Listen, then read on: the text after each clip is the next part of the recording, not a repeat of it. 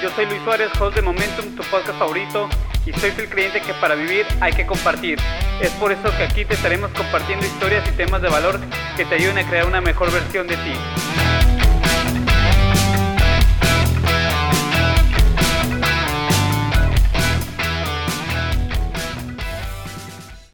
El día de hoy me acompaña Cristos Valdés. Cristos, gracias por haber aceptado la invitación. ¿Cómo estás, güey? ¿Qué tal, Luis? Pues muy bien, contento de, participar en tu podcast. La verdad que contento, emocionado y, pues con ganas de conversar y de platicar con la audiencia nuestras experiencias, lo que nos ha tocado vivir. Eh, como siempre lo he sido en lo personal, pues una, una sola cara y, la verdad absoluta, la, verdad de la verdad. Saludos.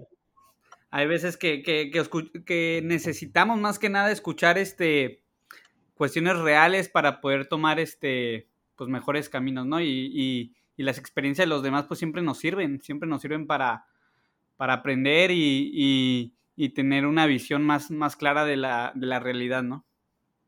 Sí, sí, sí, totalmente de acuerdo, Luis, totalmente de acuerdo. Entonces, eh, pues con gusto arrancamos eh, tu podcast y listo. Así es, episodio número uno. Es todo, vamos, a darte la, la patadita la verdad que digo, ahorita iremos conversando por ahí, pero me ha tocado iniciar varios proyectos y pues la verdad es un gusto que me, que me hayas eh, eh, corrido la invitación eh, y pues con gusto de conversar. Va, a ver, pues cuéntanos un poco, este, ¿cómo te llamas? ¿De dónde eres? ¿De dónde eres originario? ¿A qué te dedicas? Bueno, pues mi nombre es Cristos Valdés, soy originario de Mexicali, Baja California, soy orgullosamente cachanilla. Tengo 36 eh, años, este... ¿Ya duele ¿Por qué lo dices así? No, pues ya, voy a cumplir 37. Este, la verdad es que no me considero... Eh, dicen por ahí a veces, no, pues es que ya eres chaborruco, ¿no? La verdad es que pues me considero una persona joven todavía, la verdad, con mucha energía, con muchas ganas de, hacer, de seguir creando cosas nuevas. Eh, y pues digo, también tampoco soy tan joven, ya tengo un, camino recorrido. Eh, soy originario de Mexicali, Baja California. Eh, soy creyente de la educación continua. Tuve la oportunidad de hacer mi preparatoria por ahí en CETIS Mexicali. Después tuve la oportunidad de iniciar mi carrera en CETIS. Eh, se me dio la oportunidad de, irme becado a estudiar al TEC de Monterrey. Estudié la carrera, la carrera de Ingeniería Industrial. Actualmente, ahorita lo platicaré, estoy metido en, algunos temas de turismo que dirías, pues, ¿qué onda con la ingeniería industrial que tiene que ver? Pues la verdad es que tiene que ver en todo. Este, y eh, pues también eh, estudié un par de maestrías, la primera la hice eh, también en CETIS, en, hice un MBA con finanzas, me apasiona el tema de las finanzas. Y el año pasado concluí un máster online en línea en innovación y emprendimiento en la Universidad de, de Barcelona, en, en España. Entonces, eh, pues me encantan los deportes, me gusta verlos y también me gusta hacerlos. Eh, soy fan del fútbol americano, este, por ahí platicaremos un poco más adelante de eso. Y me gusta, eh, pues me certifiqué como buzo hace algunos años. ahorita estoy aprendiendo a jugar tenis, también me gusta el box, me gusta el soccer, este, y pues aquí andamos, es un poquito de todo. Yo creo que hay muchas cosas que, platicar. Eh, y pues básicamente es, eso a grandes rasgos. Sí, sí, te he seguido la pista. De hecho, yo la forma en que te conocí fue que ah, este, agarré un servicio tuyo para, para un viaje al partido de México aquí a Arizona. Sí. Y a partir de ahí, este, pues me quedé contigo en las redes sociales y a partir de ahí te empecé a seguir, a seguir, pues nunca te perdí la huella y como lo, como lo hablas, o sea, yo vi que continuamente seguías estudiando, fue ya por el 2015 creo que cuando yo agarré el, viaje, entonces pues ya son casi cinco años, cinco sí, años sí, que lo agarré, entonces yo sí he visto esa evolución en ti y, y, este, sí, sin ni siquiera hablar este, o seguido, pues este, fuiste ahí marcando desde que yo decía, órale, pues este, una más y una más y una más, ¿no? Entonces, este, sí va a estar muy, muy fregón estar hablando de todo eso aquí. Y este. Y sí, académicamente, pues no has frenado. Creo que también al italiano, ¿no? Le, entraste. Sí, este, la verdad es que eh, me encanta el tema de la cultura italiana, la cocina, la gastronomía. Soy, soy amante de la gastronomía y el vino. Este, siempre con medida. Eh, a veces no, bueno, pero sí, siempre con medida. Eh, me, apasiona mucho esa parte y digo, uno de los motivos por los cuales este, empecé a estudiar italiano y, lo sigo estudiando es porque tengo la intención de desarrollar, desarrollar un proyecto por, por allá, este, en la parte de turismo, digo, ya lo hemos estado trabajando desde hace algunos años, pero sí, soy total creyente de la educación continua, también tuve la oportunidad de estudiar un, un diplomado, un certificado en San Diego State University, en San Diego, en la parte de Digital Marketing, este, también hace un par de años estuve en Nueva York estudiando otro certificado de más en la parte financiera, en el tema de métodos de evaluación de empresas. Y pues muchos certificados, digo, lo digo eh, orgullosamente sin afán de presumir, simplemente eh, siempre cuando algún amigo, algún colaborador se acerca conmigo y me dice, oye, Cristos, ¿cómo ves si estudio esto? ¿Cómo ves si me preparo en esto? Mi consejo siempre es, claro, adelante. La educación cuesta, sí cuesta, o sea, hay que hacer una inversión, pero definitivamente tus probabilidades de éxito se incrementan significativamente. Recientemente tengo un colaborador y uno de mis brazos importantes en, en, los negocios, eh, un, colaborador, eh, Ricardo Argüelles, este, es un compañero pues, que ha, estado, es un chavo, está bastante joven, tiene 24 años, y, se acercó conmigo hace, hace unos meses y me dijo, Cristos, este, pues fíjate que en mi casa me están dando la oportunidad de, de estudiar mi, maestría en Monterrey, en el EGADE, que es una de las escuelas más importantes de negocios de México y Latinoamérica y la verdad es que es un chavo que, pues, que nos ha ayudado, me ha ayudado muchas cosas, no quiero que se vaya del equipo. Eh, y le dije, ¿sabes qué, Ricardo? Pues con el dolor de mi corazón y de lo que hemos hecho, este, definitivamente creo que es lo que te conviene y, y a seguir estudiando. Afortunadamente o desafortunadamente por la maldita nueva normalidad, este, ya inició su maestría, eh, pero le está llevando en línea, o sea, no, no se ha ido a Monterrey. Sin embargo, pues esta parte también de estar trabajando de forma virtual y demás, este, creo que nos va a ayudar a colaborar, a seguir colaborando en específico, ¿no? Pero repito, este, soy creyente de la educación y, siempre es, este, considero que es bueno, bueno esa parte, ¿no? Sí, final de cuentas, como tú lo dices, es una inversión, ¿no? Y toda inversión uno la mide y le va a sacar frutos y yo creo que la educación es una de esas, ¿no? Que si, que si apuntas bien, estás bien comprometido y la inversión haces que valga la pena, pues este, le vas a sacar el mayor provecho posible y te vas a catapultar a diferentes este, eh, ramas, ¿no? A diferentes puestos y, la vas a hacer este, que valga la pena, ¿no? Sí, y también sobre todo, digo, eh, aclararlo y yo tuve la oportunidad de, estudiar en escuelas privadas, en, en, un principio por el apoyo de mis padres y después, digo, también por el apoyo de mis padres, pero pues con beca, becado pero la educación pública también es de excelente calidad, o sea, este, son simplemente situaciones de la vida que se van presentando. Yo no estoy este, en contra a veces porque surgen algunos temas por ahí, ¿no? De este, los fifís y, esto y el otro. La verdad es que son circunstancias y situaciones en las cuales eh, uno se tiene que ir adecuando a ellas, ¿no? En, en, mi, en mi, persona, en, en, las personas que he tenido la oportunidad de conocer de diferentes círculos sociales, eh, pues he tenido compañeros y, estudiando en una escuela privada donde su situación económica era muy diferente a la mía y estaban, eh, digamos, pues tenían un poder adquisitivo mucho más alto. Y, esto no lo veo y nunca me sentí ni más ni menos en esta situación, simplemente, pues qué padre, ¿no? A algunos les tocó este, venir de algunas familias con, con mayores recursos que otros. Este, qué bueno por ellos, no fue mi caso. Este, yo vengo de una familia de clase media, de clase trabajadora, este, donde pues yo aprendí desde muy chico la cultura del trabajo, de, en la parte de la educación como lo mencionaba.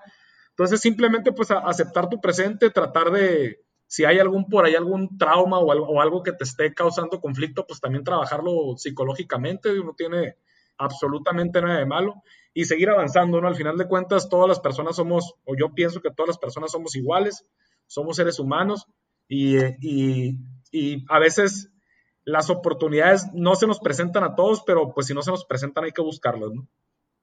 Así es. Sí, sí, final de cuentas, este, yo siempre he dicho que las oportunidades ahí están.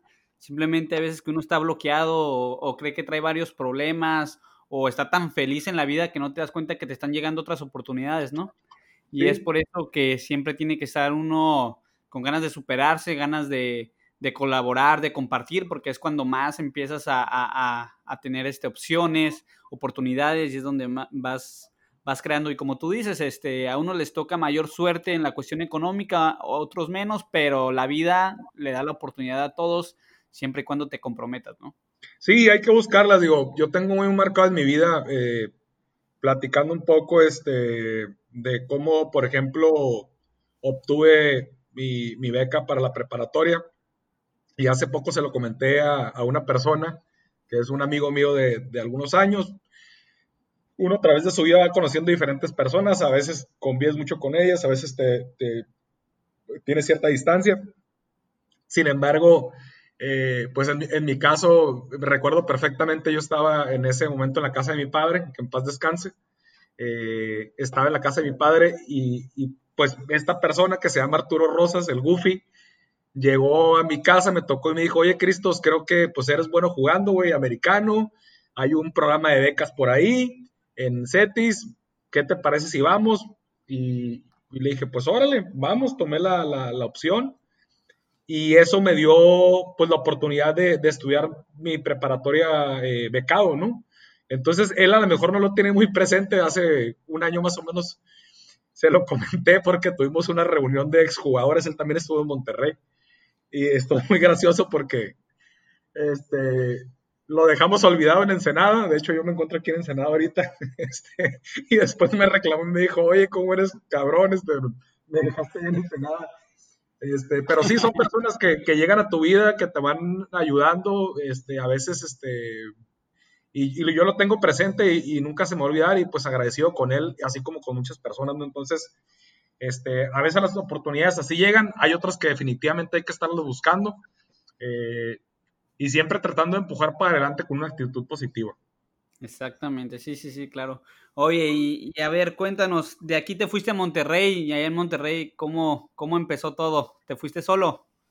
Sí, fíjate que me fui solo en esa, bueno, sí, me fui con unos compañeros, con unos amigos que también, este, también tuvieron la oportunidad de, irnos en esa generación, este, Fernando Chaparro de Mexicali, que también es, un emprendedor por ahí, eh, que ha hecho diferentes proyectos, me fui con el, con el buen Salsa, Daniel Soria, que es mi brother, mi hermano, este, él vive actualmente en Phoenix, este, con otro también súper, súper amigo de, mis mejores amigos, David Martínez, él también, este, pues ha desarrollado diferentes proyectos, en algún momento fuimos compañeros de trabajo, él actualmente vive, pues está entre la Ciudad de México y Monterrey, y teníamos 19 años, este, gente de Mexicali, entrona, luchona, este, nos fuimos para allá, y la verdad es que al momento de llegar a Monterrey, mi visión de las cosas y de la vida sí cambió. Fue para mí un tema, pues un poco, un poco, una decisión complicada, como las decisiones que uno va tomando a veces y que pues a veces no le gustan a uno o no es lo que quisiera estar viviendo, pero en ese momento que fue en el 2003, mi padre eh, estaba muy enfermo de cáncer, mi padre falleció en el 2003 de cáncer de, de páncreas y obviamente pues la familia estaba pasando por una situación difícil, ¿no? Eh, a pesar de que ya mi, padre y yo, tengo un hermano mayor y, pues mi mamá que afortunadamente vive todavía, este, pues mis padres se divorciaron cuando yo estaba muy pequeño, bueno, cuando yo tenía nueve años, obviamente eso fue algo que marcó mi vida, algo, algo importante. Este, Sin embargo, y afortunadamente, pues siempre hubo una buena relación con mi padre, a pesar de que mis padres no se entendieron. Eh, y bueno, a los años mi, papá, Luis Antonio Valdés, se, enferma, eh, tiene eh, cáncer, se diagnostica de cáncer terminal, y pues fue algo muy, muy difícil para, todos, ¿no? Entonces, en el Inter, yo ya había iniciado mis estudios en, en, CETIS, en la carrera de Ingeniería Industrial. Me invitan a, jugar un mundial de fútbol americano en San Diego previo al Super Bowl. Eh, este mundial se llamó el Global Junior Championship fue una experiencia muy padre, la verdad. Yo estaba muy, muy metido en ese tiempo en el, en el americano como jugador. Este, la verdad es que me fue muy bien eh, aquí en la baja como, como jugador. Y este, y a raíz de ese mundial se me abren las puertas de otras universidades para, para, para irme como, eh, como jugador becado, ¿no? Sin embargo, como te comento, ¿no? O sea, este, estaba viviendo una situación muy complicada en mi casa. Mi padre finalmente fallece eh, el primero de mayo del 2003 y, eh, y en ese inter, pues estaba entre si iba o no iba a Monterrey a hacer estas pruebas de, de, para ver si me quedaba, vaya, en, el TEC. Entonces, eh, hablo, fallece mi padre y a los al mes, a las semanas, me, hablan de Monterrey y me dicen, oye, Cristos, pues eres seleccionado para venir a hacer los famosos tryouts o unas pruebas aquí en Monterrey. Eh, entonces, eh, pues vente, ¿no? Aquí te vamos a dar estancia y comida por tres días. Oye, pero pues el vuelo. No, pues el vuelo, pues no, eso es que lo tiene que pagar cada quien. Entonces, mi, le comenté a mi mamá, le dije, oye mamá, pues me gustaría ir a hacer las pruebas a Monterrey. Y ella me dijo, ¿sabes qué? Cristos, aún así te bequen, pues la situación está complicada, no, no tenemos dinero. Este, le dije, mamá, pues apóyame, por favor, vamos viendo cómo. Y mi mamá es una persona que la admiro y la respeto bastante. Entonces, ella se movió, este, pidió por ahí un apoyo, creo que con el municipio, con algún este, diputado, diputada, y me dieron, me regalaron un boleto para hacer las, los, estos tryouts y me fui a Monterrey, ¿no? Entonces, llegando ya a Monterrey, este, eh, pues afortunadamente me va muy bien en las pruebas y me dicen, este, ¿sabes qué? Este, pues eres, eres seleccionado y te, te ofrecemos este, este porcentaje de beca y te podemos dar estancia. Y prácticamente yo les contesté como buen negociador que soy, o que siento que soy un buen negociador, le dije, ¿sabes qué? pues ya mi papá falleció, en CETIS tengo el 100% de beca por un tema de seguro, este, y mi situación es esta, no, no tengo recursos para estar acá. Entonces me dijeron, ¿sabes qué? Regrésate a tu ciudad, a Mexicali, déjame ver cómo te podemos apoyar y te marcamos el miércoles. Yo así que chingale, pues este, yo me quería ir a Monterrey, pero pues no sabía si, si, me iban a dar las, las cosas, ¿no? Sí, se, quedó, en el aire la moneda cuando les dijiste eso, ¿no? Sí, sí, sí, o sea, estaba así de que, pues, ay, cabrón, nos estaba, este, yo con las ganas de irme, ilusionado, pero pues realmente, si no me daban lo que yo necesitaba en ese momento, pues iba a ser un poco complicado irme.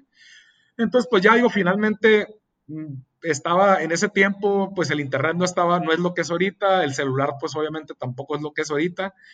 Estaba pegado ahí el teléfono de, de la casa de mi madre y suena la llamada y me habla un coach, este, el coach me habla y me dice, ¿sabes qué, Cristos? Pues efectivamente te conseguimos lo que nos pediste y te esperamos tal fecha. Y en la torre, ¿no? Este, pues ahora, eh, tomas o no tomas la oportunidad, ¿no? Considerando que pues, yo ya tenía los, los, estudios prácticamente pagados en Mexicali y ya estaba en el cuarto semestre de la carrera. Entonces, este, dije, pues empecé ahí a consultarlo, a pedir consejo, hablé con algunos maestros, con un buen maestro que lo, le tengo aprecio, aunque tengo rato no verlo, el, el Rodríguez, un maestro de matemáticas del, del, CETIS por ahí, hablé con él, este, pidiendo consejos con diferentes personas en ese momento y tomé la opción de irme, ¿no? O sea, yo le dije a mi mamá, ¿sabes qué? Pues me voy a ir, vamos a ver cómo lo hacemos y, y nos fuimos a Monterrey, ¿no? Entonces, fue una decisión complicada y la cual la verdad este, creo que fue una buena decisión. Y ahí pues este, llegué, es, una ciudad que tiene una dinámica muy diferente, es una ciudad que, nos lleva la verdad eh, avance, yo admiro mucho la ciudad de Monterrey, le tengo un aprecio este, muy muy importante, admiro a la gente, eh, a los empresarios de allá que han hecho muchísimas cosas, hay empresas de, pues, de talla internacional que han desarrollado diferentes proyectos y a la fecha, pues hemos hecho, mantenemos lazos importantes con, con, Monterrey, con algunos clientes que tenemos allá. Entonces, básicamente así se fueron dando las cosas. Y pues en Monterrey tuve un sinfín de, pues, de experiencias y, y, y, y, demás cosas, ¿no? Este, se fueron dando las cosas para allá, momentos buenos, momentos malos. Este, pero, pero sí, logré terminar mis estudios este, eh, por ahí en, en, en, Monterrey y pues también allá empezamos a, emprender algunas cosas, ¿no? Cuando, cuando estaba por ahí estudiando. Sí, digo, cuando la situación es un poco más complicada es cuando más coraje le metes y más saben las cosas, ¿no? En este caso, pues este, estuvo un poco difícil como, como, como fuiste para allá, pero lo lograste y, y allá fue donde, donde, donde culminaste el estudio y, y, no, no, no, soltaste el acelerador, ¿no? Sí, y, digo, finalmente ahorita recuerdo, no me fue bien en la parte deportiva ya, o sea, lo, lo digo abiertamente. Este, ya traía yo una lesión de, de mi hombro, eh, me lastimé allá o me lesioné nuevamente un par de veces. Este, también, y, y lo digo también, este, descuidé un poco mi entrenamiento, a pesar de que entrenábamos mucho, descuidé un poco la parte de la salud, que eso también es importante. Eh, a veces los distractores y la misma eh, fiesta nos puede ganar un poquito y en algún momento, pues, pues sí, no te quieres comer el mundo, estás joven, entonces perdí cierto, ciertamente un poco el, el enfoque en la parte deportiva, más las lesiones, entonces la verdad es que en la parte deportiva no se dieron las cosas, sin embargo, yo tenía muy claro que, la parte deportiva era un medio para, para, terminar mi escuela, para, educarme. Entonces, mm, pues a veces uno puede ser, eh, e-, eres este, eh, flanco de muchas críticas. Y pues vienen los comentarios, las envías y no, pues es que Cristo allá valió gorro en el TEC y, y, valió madre y no le fue bien ahí y era banca y etcétera. Y, y, sí, pues sí, sí, sí, sí, efectivamente sí, o sea, sí, este, nunca fui titular, este, me lastimé, me lesioné, a lo mejor lo pudiéramos ver como algún fracaso, lo pudiera ver tal vez así en la parte deportiva, sin embargo, este, tuve claro el objetivo que, que quería y hacia dónde iba, ¿no? Entonces, este, finalmente mi objetivo, este, se logró, ¿no? ahora sí que el fin no justifica los medios, ¿no? Era un medio para, para llegar al fin de culminar la carrera ya me imagino y, así lo lograste, digo, y esa gente nunca falta, ¿no? La, la crítica siempre es la que más rápido se asoma, ¿no? Haters gonna hate, dicen los, los, gringos, este... Sí, ese es un tema bien, bien, bien, yo creo que nos pudiéramos aventar un episodio de eso. Afortunadamente, y dentro de la madurez que he ido adquiriendo, he aprendido no a estar a oídos sordos, siempre es bueno escuchar a los demás, siempre es bueno reflejar cómo te ves, cómo te ven. Sin embargo, eh, pues yo diría, me vale más lo que piense la gente. Este, que, a, veces, es lo mejor, ¿no? A veces es lo mejor porque de verdad te encuentras con gente que, que hasta la terminas de escuchar porque, ah, o sea, cabrón, ¿cómo, ¿Cómo, cómo puedes este, sacar comentarios que sin estar viviendo la situación, ¿no? Pero uno a veces trae una actitud, o bueno, por lo menos yo siempre traigo una actitud tan positiva que, que jamás ha habido un comentario, una crítica que, que, me baje el ánimo, la verdad, ¿no? O sea, uno no creo que siempre debe de salir adelante y, y hasta el comentario más malo a veces trae algo bueno, ¿no? Y, y de ahí lo agarras, le tomas un minuto de los 10 que te criticaron y, y, haces una retroalimentación y sigues adelante. Sí, definitivamente, o sea, pasa mucho esa parte donde, donde a veces no es como muy grato escuchar alguna crítica, algún comentario, alguna burla, etcétera, ¿no? Y, y, cuando uno está haciendo cosas, intentando cosas nuevas, tomando riesgos, eso siempre lo vas a vivir en tu vida, ¿no? Y hay que aprender a vivir con ello y no tomárselo a pecho, ¿no? O sea, la verdad he escuchado inclusive pues de, algunos grupos cercanos de amigos es, es, es, común que te critiquen, es común que te juzguen. Eh, y a veces la gente no ve el entorno o no sabe las cosas de lo que la persona está viviendo, no sabe las cosas del, detrás de cámaras, ¿no? Eh, a la gente le cuesta trabajo a veces platicar sus fracasos, platicar las cosas que no fueron bien. Este, y también hay muchísimas envidias, ¿no? Entonces, pues de repente, oye, este, pues muy creído, o este, este, pues qué se cree, o, está bien güey, o, etcétera. Bueno, pues de repente los ves y mucha gente a lo mejor está frustrada porque no ha, no, no ha logrado algunas cosas, o a lo mejor está pasando por algún problema, o a lo mejor, este, pues no sé, hay un sinfín de cosas, ¿no? Entonces. o, ni siquiera lo han intentado y, ese es el coraje que, que puede tener la gente, ¿no? Sí, o, el que te quiera dar un consejo de negocios, pero pues nunca ha hecho un negocio, ¿no? Entonces, te dice, deberías de hacerlo así, pues sí, cabrón, nomás que, pues, híjole, ¿tú, qué has hecho, no? Pero siempre es bueno escuchar, definitivamente yo creo que siempre es bueno escuchar, como te lo decía, yo a, raíz de mi experiencia y de la madurez que todavía pues seguimos trabajando en eso, he aprendido a, a escuchar, sigo aprendiendo a escuchar, me, me, falta aprender a escuchar, este, y pues tomar las cosas de quien vienen, entender cuando es una crítica sincera, cuando es una crítica objetiva o cuando simplemente pues es una burla o es algo pues, pues está bien o que les vaya ya bien y punto, ¿no? Nosotros seguiremos nuestro camino y adelante, ¿no? Así es, sí. Oye, y pasando a otro punto, a ver, cuéntanos cómo empezaste a, emprender allá en Monterrey. ¿Fue allá en Monterrey donde empezaste a emprender?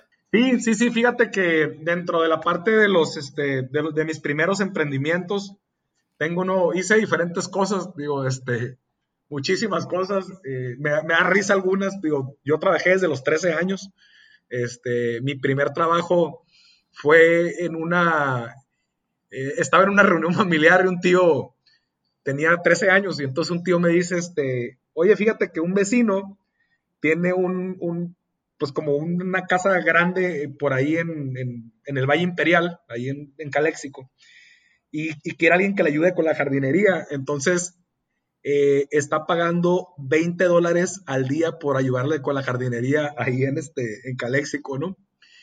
Y así como que lo comentó y yo, pues yo levanté la mano, oye, tío, ¿y cómo ves, cómo ves si me recomiendas con tu amigo? Ah, pues sí, yo estaba bien chavito, tenía 13 años, ¿no? Sí, sí. Para mí 20 dólares en ese momento, pues era un mundo de dinero. sí, el dólar, a como estaba el dólar y todavía 20 dólares. A 20 dije, me gano 20 dólares en un día, pues ¿no? Entonces, este, que ahorita son bien, son bien, bien bienvenidos también, ¿no? Sí, claro. Entonces, este, pues me fui allá a chambear me fui como tres veces, me pegué una insolada porque pues obviamente sabemos que el clima ahí de Mexicali es el mismo que el de Caléxico, nomás nos divide un cerco. Y, este, y prácticamente me dijo el, el, el, el, patrón en ese momento, oye, pues yo creo que no la vas a armar aquí con el clima y pues muchas gracias y ahí nos vemos, ¿no? Entonces, este, de ahí trabajé con una, con una tía, eh, mi tía Rosita, como le decimos, eh, una hermana de mi mamá que ella emprendió un negocio de pizzas, en, algún tiempo la cadena Manjamos, que, a lo mejor la conoces, que todavía sobrevive, este, implementó un concepto muy novedoso en ese momento que era un drive-thru y vendían pizzas ahí por, por el, por, pues, para llevar, ¿no?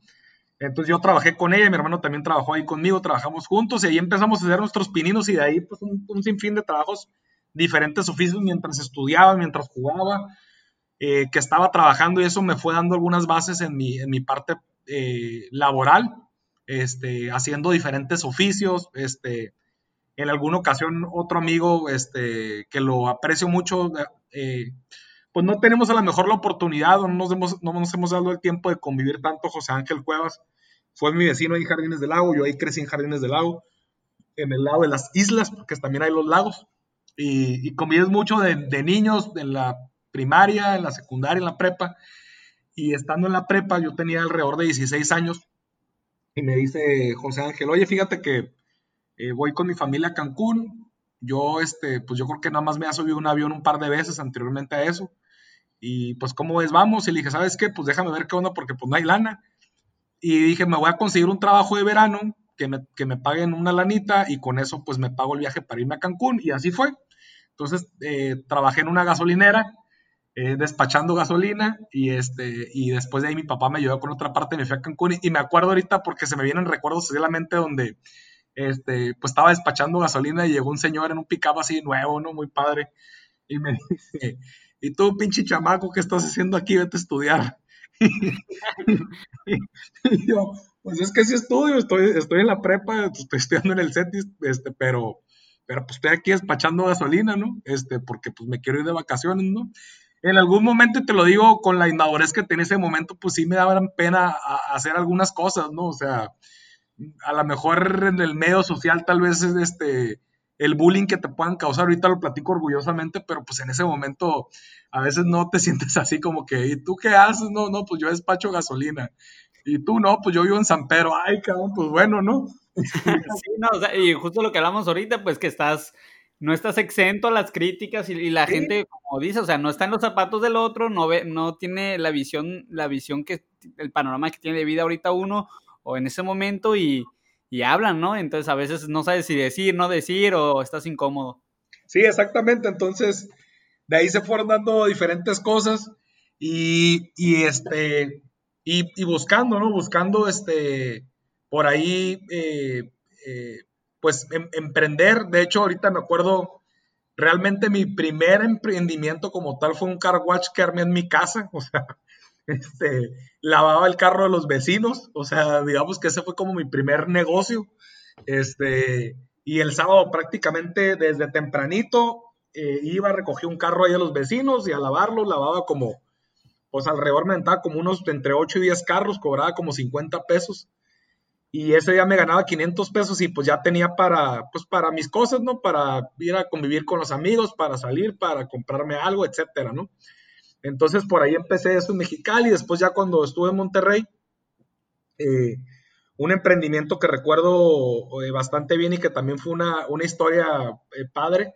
Yo cuando, pues en Monterrey igual trabajé de muchísimas cosas, ¿no? Este, un tiempo estuve como mystery shopper, iba como que iba a comprar un carro y no lo compraba, entonces trabajaba para una agencia que hacía investigación de mercados y demás.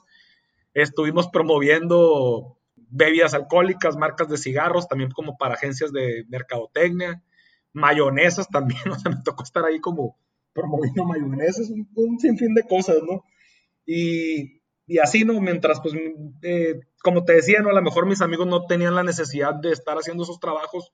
Yo trabajaba, tenía que entrenar, que pues prácticamente era otra chamba, y estudiaba, ¿no? Pero eso fue lo que me tocó vivir a mí, y lo acepto y, y, lo, y, lo, y lo recibo bien. Pero bueno, regresando a la parte de emprender, ya prácticamente para el, para el final de mi carrera, eh, trabajé para una empresa que se llama Down Foods y ellos eh, básicamente hacen eh, o, hacían pan para, para Walmart. Entonces ellos eran como una panificadora muy grande y, vendían muffins, donuts, etc. Este, y pues bueno, total, empiezo a hacer mis prácticas ahí en un área, un área como de logística, de empaque y demás.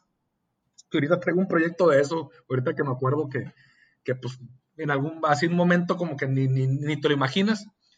Y me dicen, oye, Cristos, este, fíjate que para los empleados hay un descuento en el pan. Si quieres comprar pan, este, eh, pues este, te van a vender a un precio preferencial para que lo pruebes. Y yo, ah, pues súper bien, me parece bien. Este, pues voy a comprar. ¿Y cuánto puedes comprar? No, pues si quieres comprar 100 pesos, 200 pesos, no sé. Entonces, pues ya no, Luis, total, llego a, recoger el pan. Esto fue ahí en Monterrey. La planta está, está o estaba, porque desconozco si sigue en, Santa Catarina. Dice la raza en Santa Catacha. Este, es un municipio que colinda con San Pedro Garza García y es una zona muy industrial. Entonces, este, pues voy y recojo mi pan y me llevo la sorpresa que me dan un chingo de pan, o sea, no, dicen los regios chingos, güey. Me dan chingos de pan. Entonces, dijo, oye, pues yo nomás te pagué 100 pesos, no sé, 150 pesos, y, tú me dijiste que el muffin costaba 10 pesos. Entonces yo me dicen, sí, la bolsa para los empleos cuesta 10 pesos. No, no, y la bolsa traía 10. Entonces digamos que cada muffin nos costaba 10, un peso. Un peso. Entonces, pues llego con este pan, manejo desde, desde Santa Catarina al, al TEC de Monterrey, iba ahí por, por un bulevar que se llama Constitución, manejando este, y le marco a mi mamá en el camino y le digo, oye mamá, este, fíjate que traigo un mundo de pan aquí en la cajuela y estoy pensando en vender el pan ahí en los dormitorios en donde vivo, porque eh, dentro de la beca yo vivía en, centrales, en Central Park, así le decíamos, que eran, los dormitorios pues más gachos prácticamente del, del TEC para, para jugadores. Y decías, ¿dónde vives? No, pues yo vivo ahí en Central Park, entonces escuchaba muy fregón. pues a los dormitorios ahí más amolados donde vivíamos ahí los jugadores. Y bueno, llego con el pan, le digo a mi, a mi compañero que en ese momento lo mencioné hace rato, en el sol, le digo, oye, Salsa, ¿cómo ves, güey? Vamos asociándonos y vendemos pan aquí. Yo pues voy a trabajar allá y demás. Entonces, vámonos por porcentajes y vendemos el pan ahí. Entonces empezamos a vender pan ahí a la raza y vendíamos pan y luego vendíamos donas y luego la gente, oye, pues este, era muy, muy cómodo para ellos. ¿Por qué? Porque como vivíamos dentro de la escuela, el TEC es bastante grande, entonces a veces en la noche te daba hambre, no tenías a, dónde ir o a dónde comprar. Si querías ir a comprar algo, tenías que ir al, al 7-Eleven o al Oxxo. Entonces Y estábamos ahí nosotros, entonces encontramos una oportunidad, una necesidad de mercado, donde a la gente le pegaba el manches en la noche, y pues ahí estábamos, el salsa y, el Cristos, este, listos para cubrir esa necesidad, ¿no? de ahí la raza pues nos pedía que, que, que oye, pues dame leche, güey, pues, ¿sabes qué? Vamos a comprar leche. Ya vendíamos leche también teníamos un refrigerador muy pequeño porque no podíamos tener un refrigerador muy grande por, por, este, por, por eh, reglamento. Pues escondidas metimos otro refrigerador y, nuestro, y nuestros eh, frigobars o refrigeradores estaban llenos de pan, ¿no? Y ya como, como anécdota este, muy chistosa, eh, me dicen los compañeros del equipo, oye, al salsa, oye, pinche salsa, nos estás haciendo engordar, cabrón. Cristo, estamos come y come pan, este, pues nosotros queríamos seguir vendiendo y la verdad es que nos iba, nos iba muy bien, o sea, nos, sacábamos una buena lanita, en ese, en ese tiempo era un, era un dinero pues importante, este. Que ayudaba pues, bastante, ¿no? Ayudaba bastante, bastante. Entonces, este, nos dicen, tráenos un, un, pan, entonces yo llego a la, a la planta de pan, este, y les digo, oye, pues quiero un pan mm, eh, light, algún plan económico. Y me dicen, pues no, güey, aquí todo el pan que vendemos no estaba todavía ese tema de la salud y el tema, el tema fit, ¿no? Eh, no estaba tan, tan latente y pues el gringo lo que quiere es comer azúcar, cabrón, y pues, pues no, no vendemos ningún pan light. Pues dame ese más chiquito, este que tiene como forma de estrella y, y entonces llego con este pan y le digo al salsa, oye, salsa, pues ¿cómo ves, güey? ¿Lo vendemos como light o...? Pues la verdad es que nos aventamos una mentirita piadosa, no, este, son cosas que a veces pasan, no, no lo digo no es algo que promueva, pero es la verdad. O sea, y le dijimos a la raza, pues este pan es light, güey. Y entonces, pues ya se lo comían como light, aunque realmente no era light. Que muchos negocios lo hacen, no es algo que no. no y, se, veían, y se veían flacos, ¿no? Sí, se veían flacos. Entonces, a veces es como el cliente que ya compraron ensalada, pero le pone un, un chorro de frituras y de aderezo y de queso, pues realmente él mismo se está engañando de algo que. Y el negocio también, pues realmente no le está vendiendo algo light, ¿no? Entonces, eh, sí estuvo, la verdad que bastante curioso y, un buen amigo, otro buen amigo, un excelente jugador que le fue muy bien y llegó a la NFL, Manuel Padilla. Llega un día y me dice, hey, véndeme un pan de esos light. Lo come el pan y nos cacha en la movida y nos dice, cabrones, a mí no me van a engañar este pan de slide. Y le digo, bueno, no le hagas de todos, quédate callado. Ahí te otro gratis. Ahí te otro gratis por tu silencio. Y ya, entonces nos fue muy bien. El negocio realmente se nos acabó cuando yo salgo de, cuando yo ya salgo de la empresa, porque pues ya había terminado mi ciclo ahí. Este, termino mis estudios y el buen salsa, este, pues siguió comprando muffins en el Costco, ya no le era, ya no le era el, gran negocio porque ya no tenía los márgenes que teníamos. Y pues así fue la historia de, de los, de, los, de los muffins y de los panes y, demás, ¿no? Sí, no, es que cuando, cuando uno está joven, este, busca la primera oportunidad para, para pues emprender, hacer un negocio, ¿no?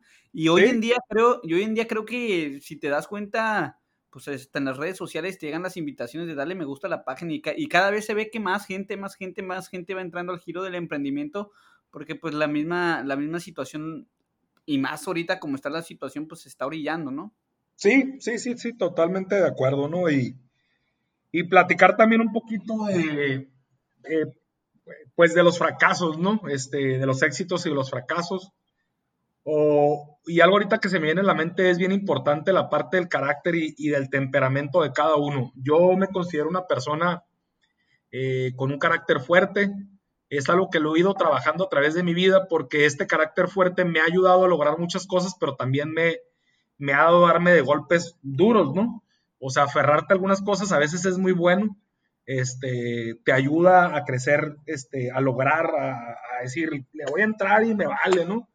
Este, pero eso también a veces te puede causar o, eh, o puedes ganar enemigos y pues no es el plan ganar enemigos, no tiene caso ganar enemigos, ¿no?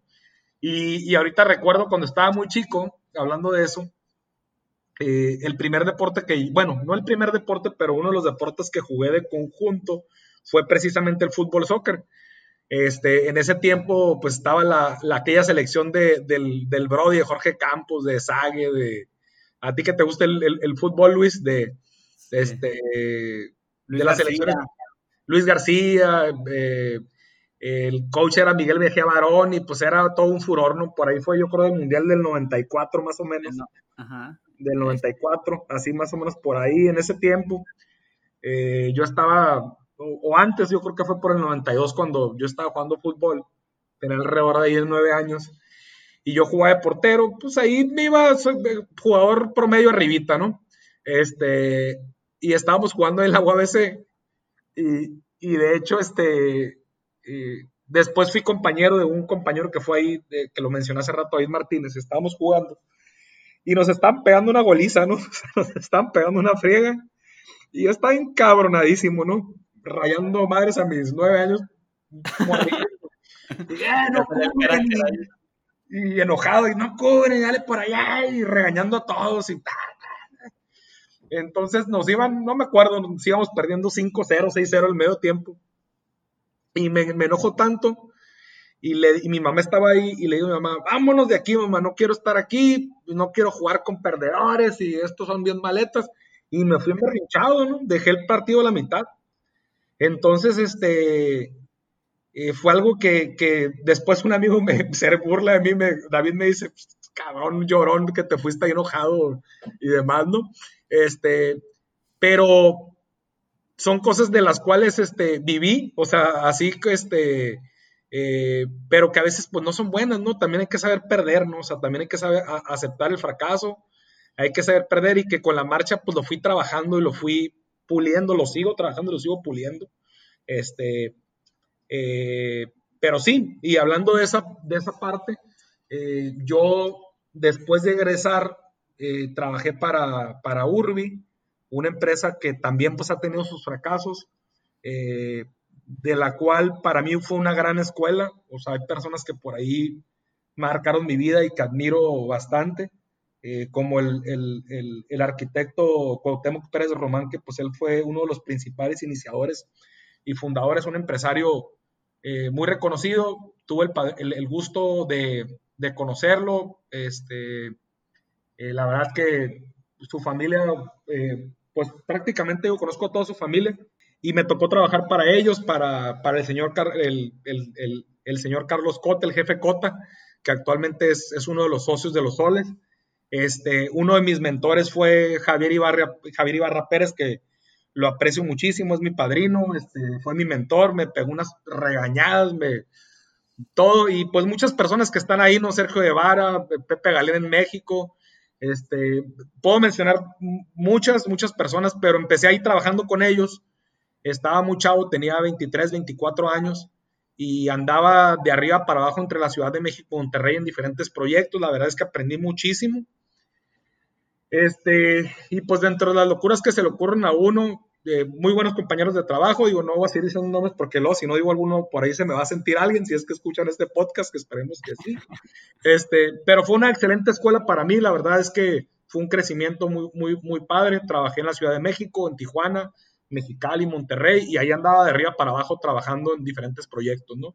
Sí, Entonces, es un, consejo, es un consejo que se le debe dar a mucha gente, ¿no? Este, gente que o está más joven o no hay trabajo, al trabajo que te inviten, éntrale y si no es la, si la situación económica no es la que buscas, de todos modos entran en lo que cae algo porque siempre se aprende. O sea, sí, o aprendes o conoces a alguien y siempre hay un camino, siempre tienes que ir metiéndole y, y metiendo y picando piedra porque donde sea que vayas aprendes, ¿no?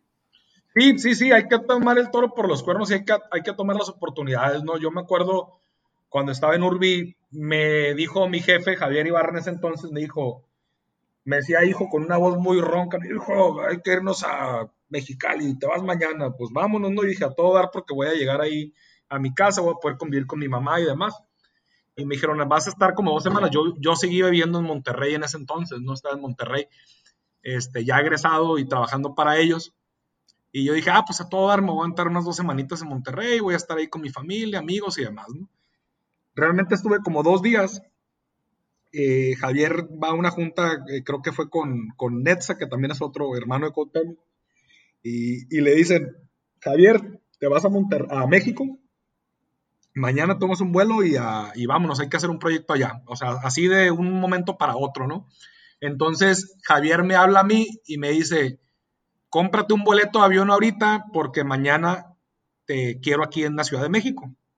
Y el plan era, pues, estar ahí dos semanas y la familia y, y pues ni fue ni, o sea, ni, ni tiempo de nada, ¿no? Pues vámonos. Entonces, este, al día siguiente prácticamente amanezco en la Ciudad de México. Eh, era la, creo que era la primera vez que iba a la Ciudad de México. Andaba todo asustado porque pensaba que me iban a saltar, o sea, andaba todo ahí este... Como todo primerizo que va a Ciudad de México, ¿no? Sí, andaba ahí con los chilangos, la porra los saluda, pinche, no, no es cierto. tengo, tengo amigos chilangos. Este, y andaba todo asustado, pero bueno, entonces me dijeron, pues vámonos y vámonos, y de ahí el proyecto que íbamos a estar ahí una semana se extendió como a un año y medio prácticamente, ¿no?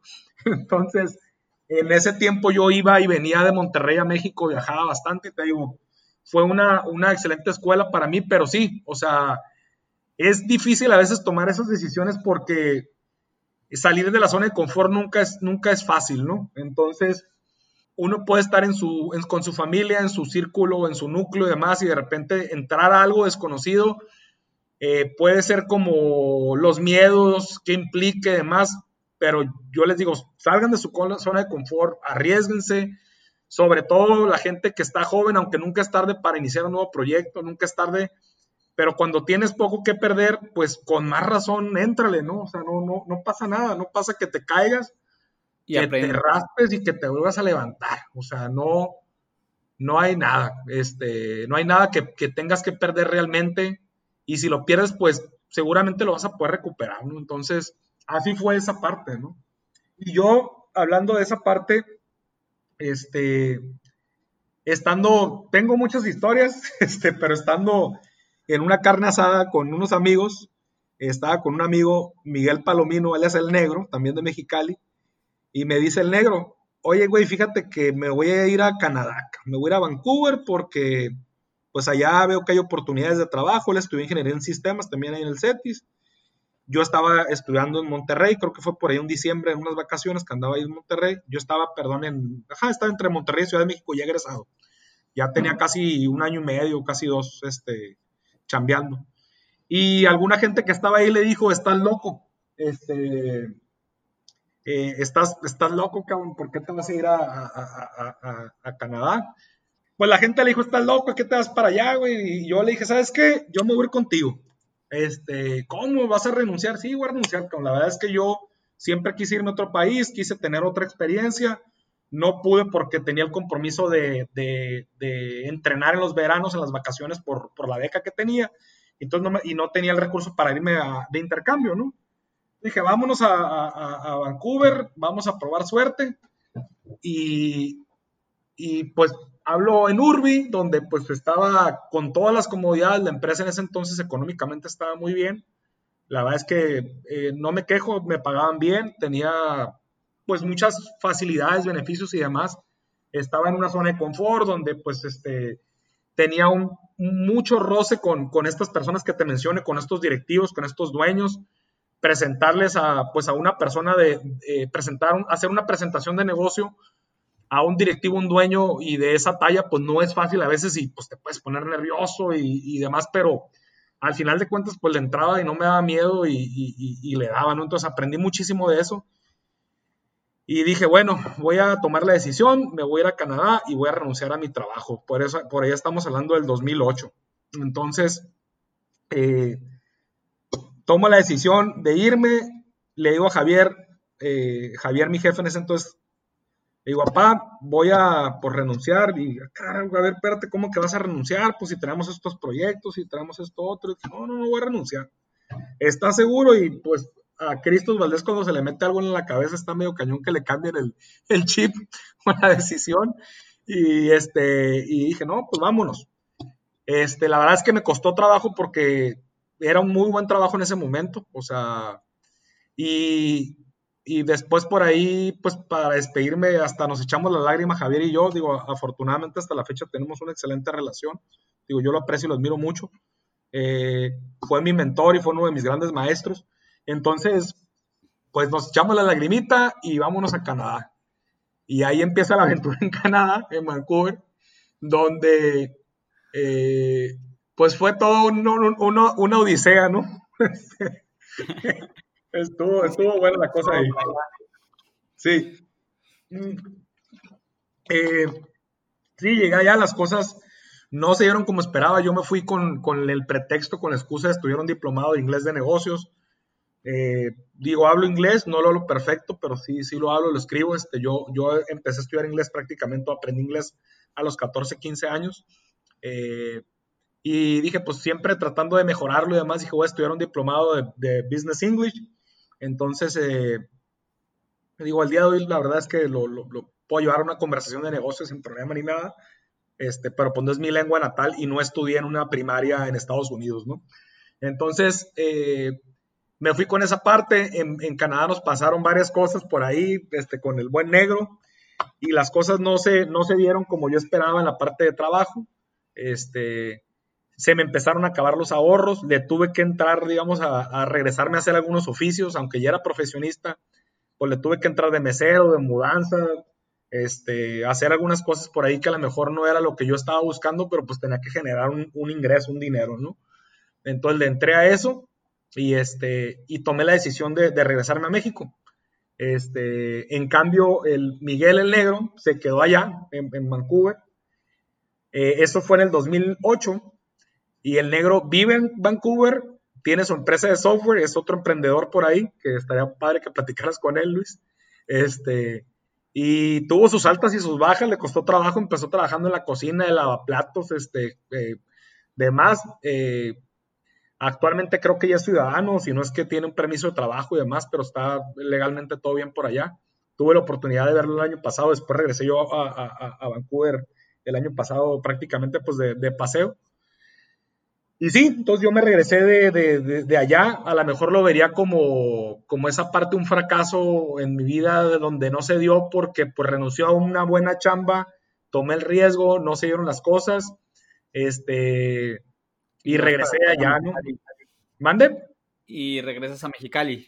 Regreso a Monterrey, regreso a Monterrey, regreso a trabajar con una empresa que logré obtener ahí un contrato temporal eh, London Consulting Group, una consultoría de negocios que fueron mis, mis pininos también en la consultoría. Este, y pues en ese momento estaba en una situación un poquito complicada, la parte emocional pues es, importante, tenía una, una novia por ahí, tuvimos una ruptura, mi cabeza a lo mejor no estaba tan bien, que eso es una parte importante en la vida de uno. Este, fui a Panamá a hacer un proyecto, estuve en Panamá también, en Panama City, este, regresé y de repente pues ya estaba sin chamba, sin, sin pareja en ese momento y, este, y sin dinero. y eso fue en el 2009. En ceros este, en, todos los, ámbitos. En ceros y, empezando a estar en rojo, ¿no? Y entonces se, venía, eh, se viene la crisis del 2009 donde viene todo este tema de la burbuja inmobiliaria en, de Estados Unidos, que obviamente pues somos una economía muy sensible a Estados Unidos, y me quedo sin chamba, entonces este, pues no había trabajo, no había nada, y en la torre, este, yo así que pues en una cierta, pues sí, un poco de depresión, la verdad, este, cosas que vivimos los, los seres humanos, y, y mis amigos, entre ellos, eh, me ayudaron, me dieron, me dieron este, en estaba en Monterrey yo físicamente, me dieron pues prácticamente un cuartito ahí donde dormir. Eh, en ese tiempo con, con, el buen este, Javier Ibarra Jr., que es mi super amigo y actualmente lo, soy parte de su consejo de administración, con, este, con el Yuyu Hurtado, que también otro buen amigo, y el, y el Rodo Cruz, que pinche Rodo me, apodó la crisis Valdés, pues me llamo Cristos Valdés. Entonces me decía, ahí viene la crisis, cabrón. Entonces, bueno, total que se dan las cosas y eh, empiezo a tocar puertas por todas partes, ¿no? ¿Por qué? Porque no había trabajo. Entonces tengo un, tío, un tío eh, eh, Rafael Delgado, y me dice, él, él trabajó muchos años en el gobierno del estado de Baja California, y me dice, ¿sabes qué, Cristos? Hay una oportunidad en el INDIVI, en el Instituto de la Vivienda, este, tú traes experiencia en la parte de, vivienda, por la parte de Urbi, y hay una oportunidad para aquí. ¿Cómo ves si te vienes para acá, para Mexicali? Y yo dije, pues vámonos, es momento de, de, de, de movernos, es momento de, tomar otro reto. Y llegué a Mexicali sin nada, en ceros, en rojo, y, este, y pues a darle, ¿no? Estuve un tiempo ahí en el Indivi. La verdad es que la burocracia no es lo mío, eso lo tengo claro. Yo creo que yo respeto a la gente que se dedica a la parte política, es un tema que la verdad me cuesta trabajo un poquito eh, llevarlo. Este, eh, dicen por ahí algunos que la política es el arte de comer pip, chet, sin hacer gestos. A mí me cuesta eso, trabajo. Este, pero bueno, fue una buena experiencia, la verdad, es aprendizaje. Estuve por ahí un, un tiempo trabajando con ellos. Después me muevo a Cemex. En Cemex estuve en el área comercial en Mexicali. Eh, Cemex también fue un muy buen trabajo para mí, una muy buena escuela. Hice muy, muy buenos amigos. También fue, pues prácticamente, diría yo, posiblemente la mejor empresa para la que, trabajé como Godín. Ahorita platicamos de ese tema si quieres, de Godines y emprendedores. este, Le di en Cemex un rato. Este, también hice, te digo, muy, una, una, empresa de clase mundial que la verdad admiro bastante. Al día de hoy son mis clientes. Tuve la oportunidad de, aprender muchas cosas ahí. Y posterior de esto, me sale la oportunidad de, de moverme a, a, a, otra, a otro corporativo, a Telnor, que pues es parte de Telmex, de Grupo Carso.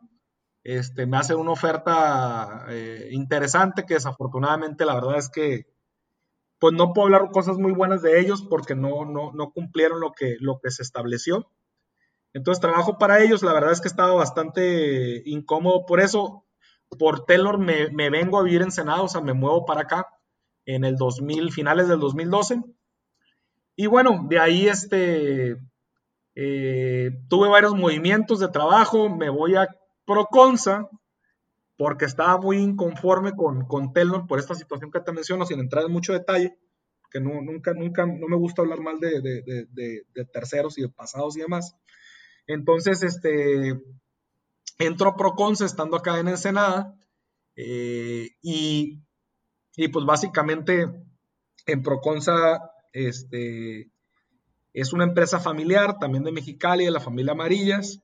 Eh, empezamos a hacer algunas cosas el, el, director, el gerente general, que es el que pues prácticamente me ha contratado, era parte ahí de su equipo. Él decide renunciar, él renuncia, se va eh, de, ahí. Yo estaba como, en ese entonces como gerente de, de, operaciones, estaba a cargo de, las, de sus puntos de venta en Tijuana y en Ensenada. Me movía constantemente aquí en el estado. Eh, ellos pues tienen una estructura de un consejo familiar, digo, es una empresa que tiene muchos años. Eh, es respetable porque se han se han mantenido en el mercado por muchos años. A lo mejor algunas cosas, como todo, pues no te encantan de las formas de trabajo, de la estructura y demás. Pero bueno, finalmente me, yo, como te platico, me había estado, digamos, renunciando y moviéndome por mis proyectos de grandes corporaciones. Llega una corporación más pequeña y me dicen un día, Cristo, muchas gracias por tus servicios, aquí está tu cheque y ahí nos vemos, Me corrieron, ¿no? Entonces, pues las las benditas o malditas gracias, ¿no? Sí, me dieron las gracias. Y yo en ese momento dije, ay, caray, este, yo, este, pues dije, híjole, este, traía ya varios compromisos personales. Este, eso fue por ahí del 2014, 2013, 2014, no recuerdo exactamente. Entonces me corren, eh, dicen los gringos, no regrets, no, no hard feelings, no pasa nada, me, me liquidaron, me liquidaron bien, la verdad. Este, y dije, bueno, ok, Cristos, empecé a buscar chamba, empecé a ver diferentes opciones, diferentes cosas, momentos y demás. Y dije, este, pues o te apachurras o te vas para abajo. Me administré bien mi dinero que tenía en ese momento. Dije, pues tengo que sobrevivir un cierto tiempo. Y finalmente es como inicio mi proyecto de emprendimiento. Este, mi primer proyecto fue Sportsy Shop, que fue el, proyecto o la empresa donde a ti te tocó este, viajar con, nosotros. Sí, Actualmente fue. fue. nuestro bebé. En el Inter, eh, tomé un trabajo, o sea, estaba también, o sea, acepté una propuesta que me hizo Banamex.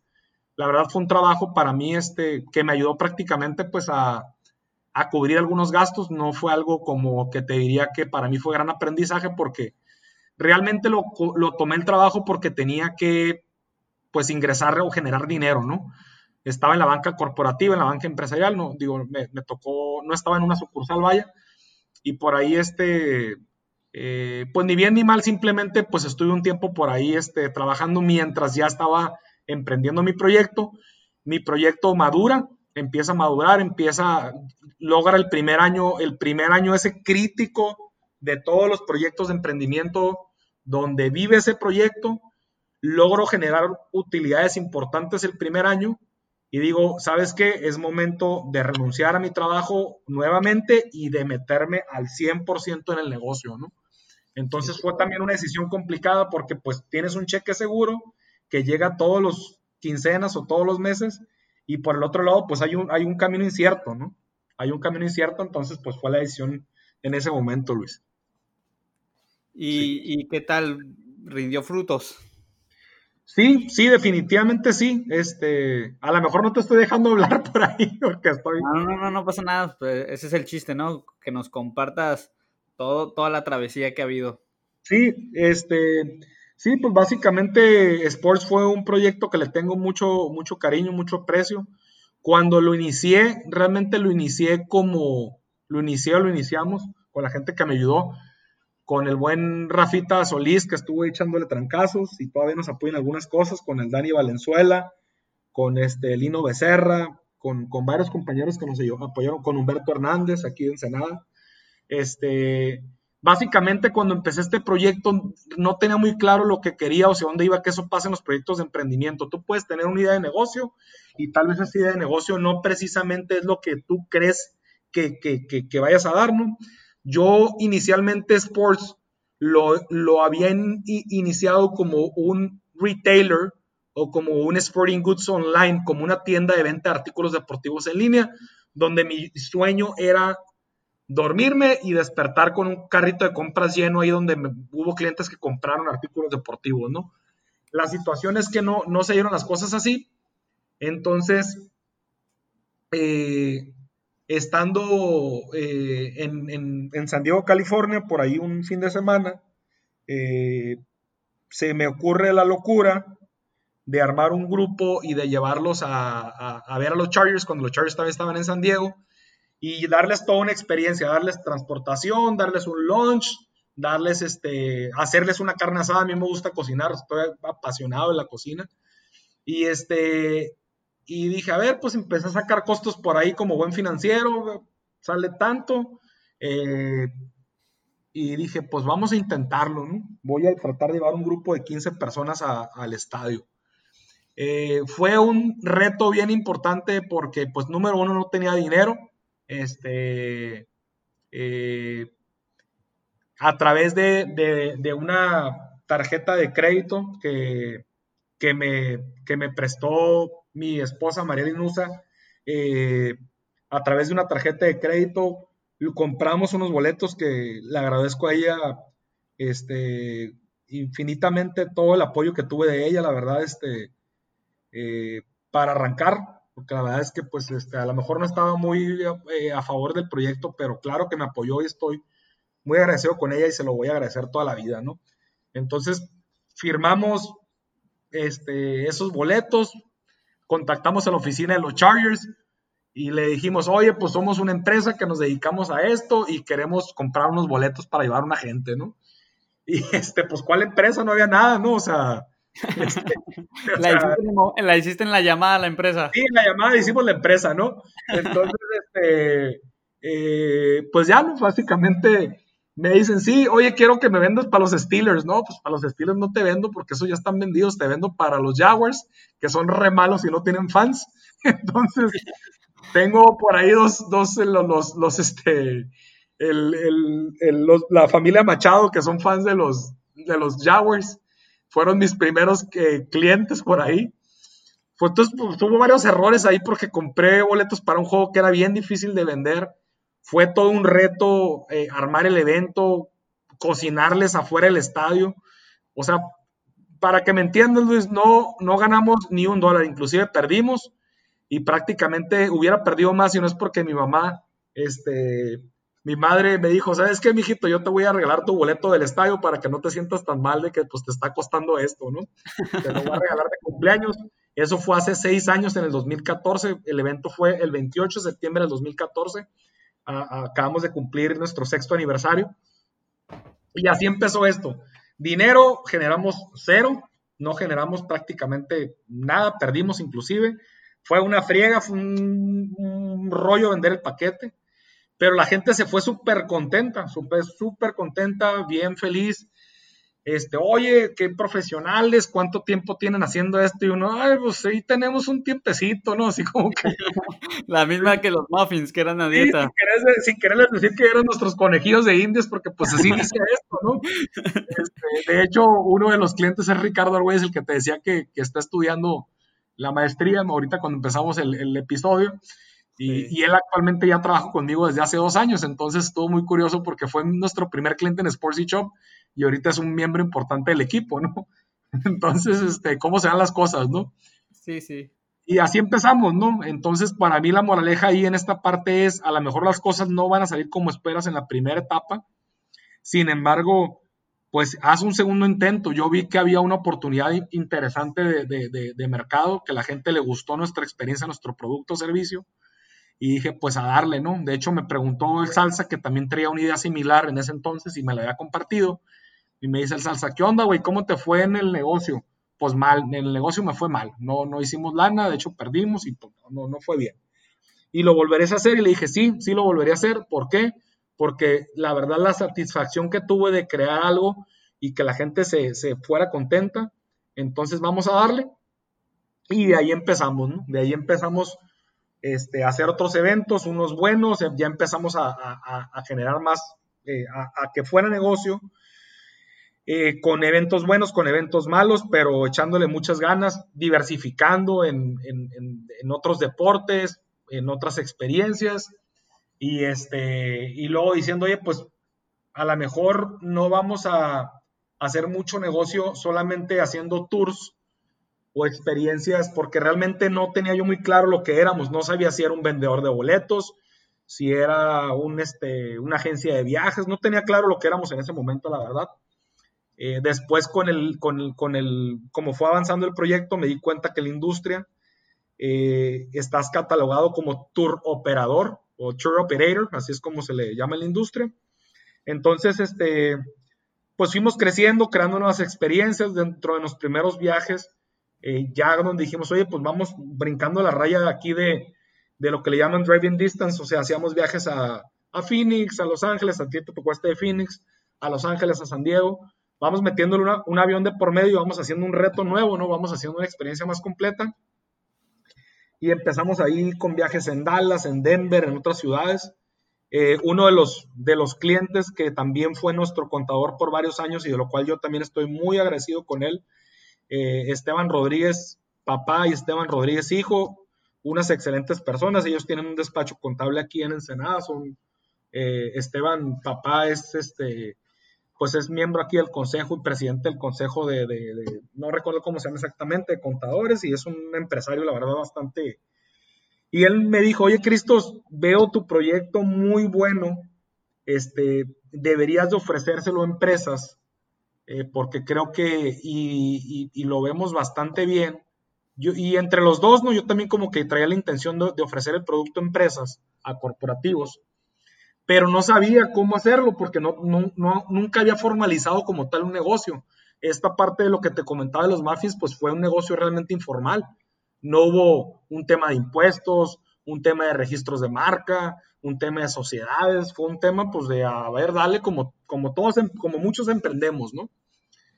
Entonces, este, bueno, Esteban eh, me dice, no, date de alta como RIF, puedes facturar así y por raja le formalizamos la parte fiscal y, digo, este, vamos a empezar ofreciendo estos servicios a Cemex porque yo tenía, sabía que Cemex hacía este tipo de eventos y toco la puerta con Cemex, con el buen eh, Nacho Gómez, es otro director y que fue mi jefe, eh, Nacho Gómez y Beto Lozano, que actualmente Beto es pues eso es un vicepresidente y Nacho un directivo ejecutivo muy importantes de la empresa, y ellos me dan la oportunidad y me abren la puerta de, probar nuestros servicios, ¿no?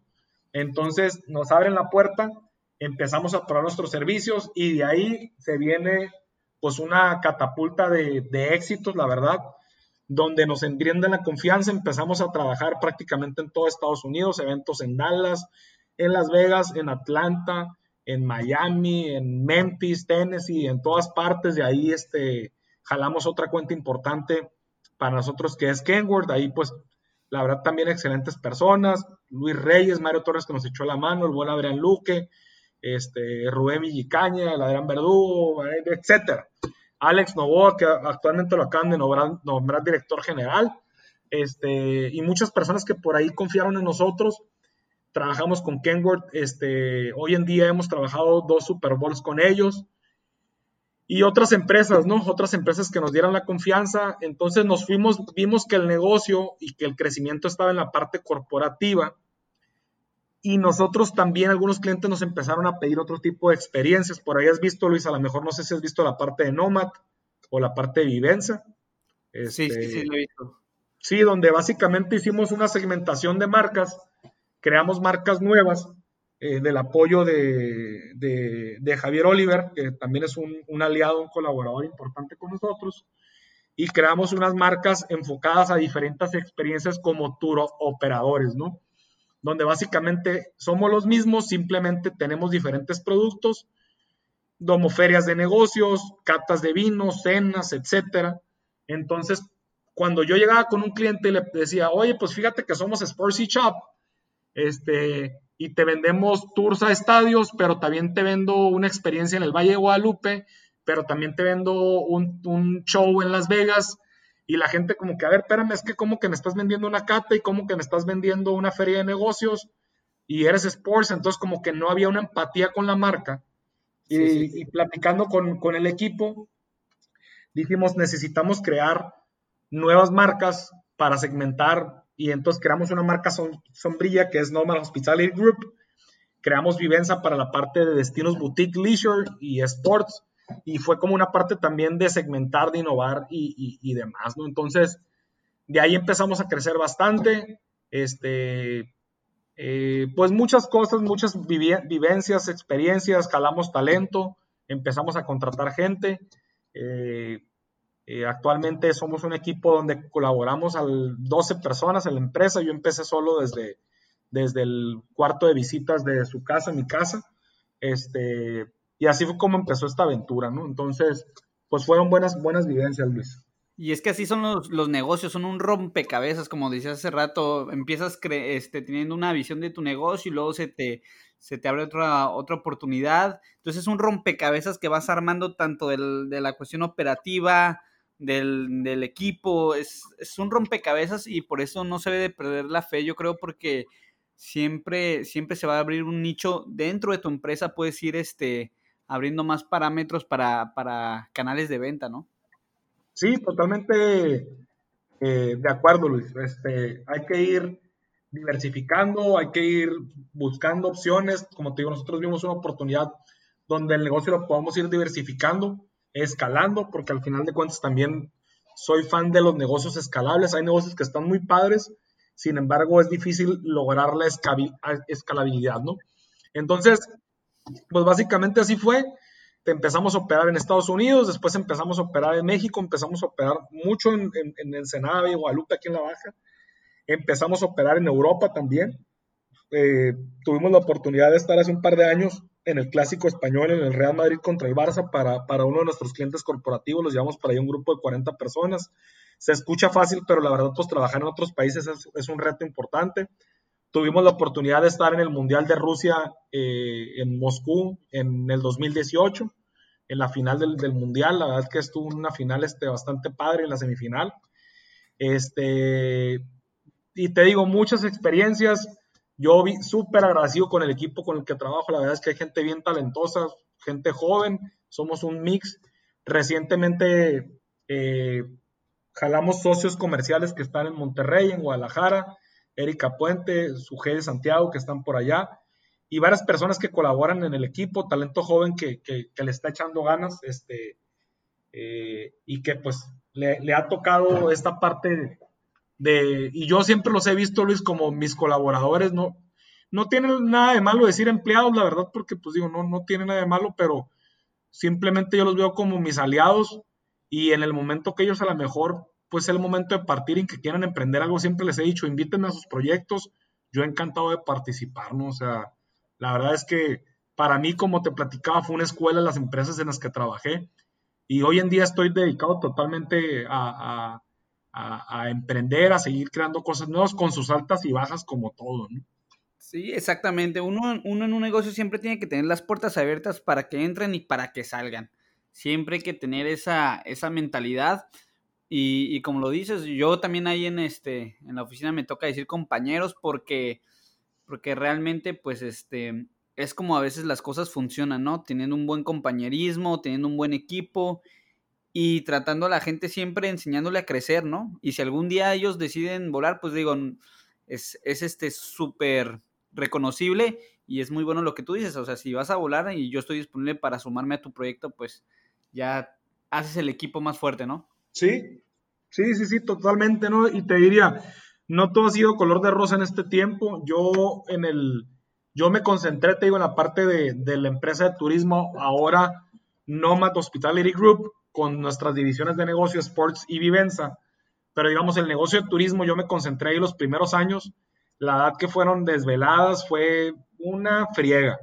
Este, fue algo, pues, que costó desveladas, costó muchos, muchas, muchas, muchas cosas, desgaste emocional, desgaste en la vida personal, este, cosas que a lo mejor a veces pues uno tiene que valorar también si le entras o no le entras por lo que te puedes llevar entre, entre las patas, como dicen, ¿no? Eh, pero fue un esfuerzo, la verdad, muy grande, este, de algo, y está muy padre, la verdad, crear algo desde cero y sobre todo sin recursos y, lograr consolidar algo. A como se fueron dando los, los años y, fuimos creciendo, pues va, va uno, eh, pues obteniendo, generando dinero, te diría que en algún momento de mi vida, eh, sí a veces como que puedes perder el piso un poquito o empiezas a ver lana o te puedes sentir muy fregón, eh, lo digo abiertamente, a veces uno puede pecar de soberbio o, el, pequeño de soberbia en algún momento donde, uno se siente, como dicen, muy chingón, y, pero vienen los trancazos, ¿no? Y no todo, es, no todo ese éxito. Yo en un momento me sentí listo para emprender otros proyectos, entonces inició un proyecto nuevo, que bueno, ya no es nuevo porque ya, ya está corriendo también, que eh, le llamamos Mare Consulting Group. Y Mare básicamente es una consultoría de negocios enfocada a pymes, pequeñas y medianas empresas, para buscar acelerar proyectos, ¿no?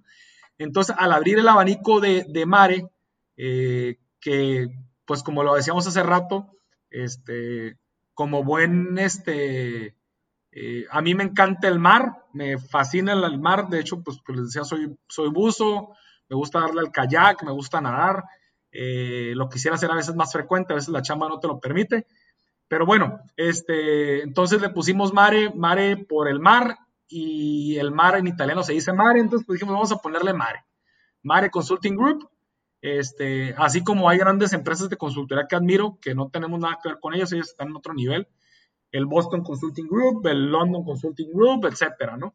Entonces dijimos, vamos a poner Mare Consulting Group. Empezamos este, este proyecto de emprendimiento.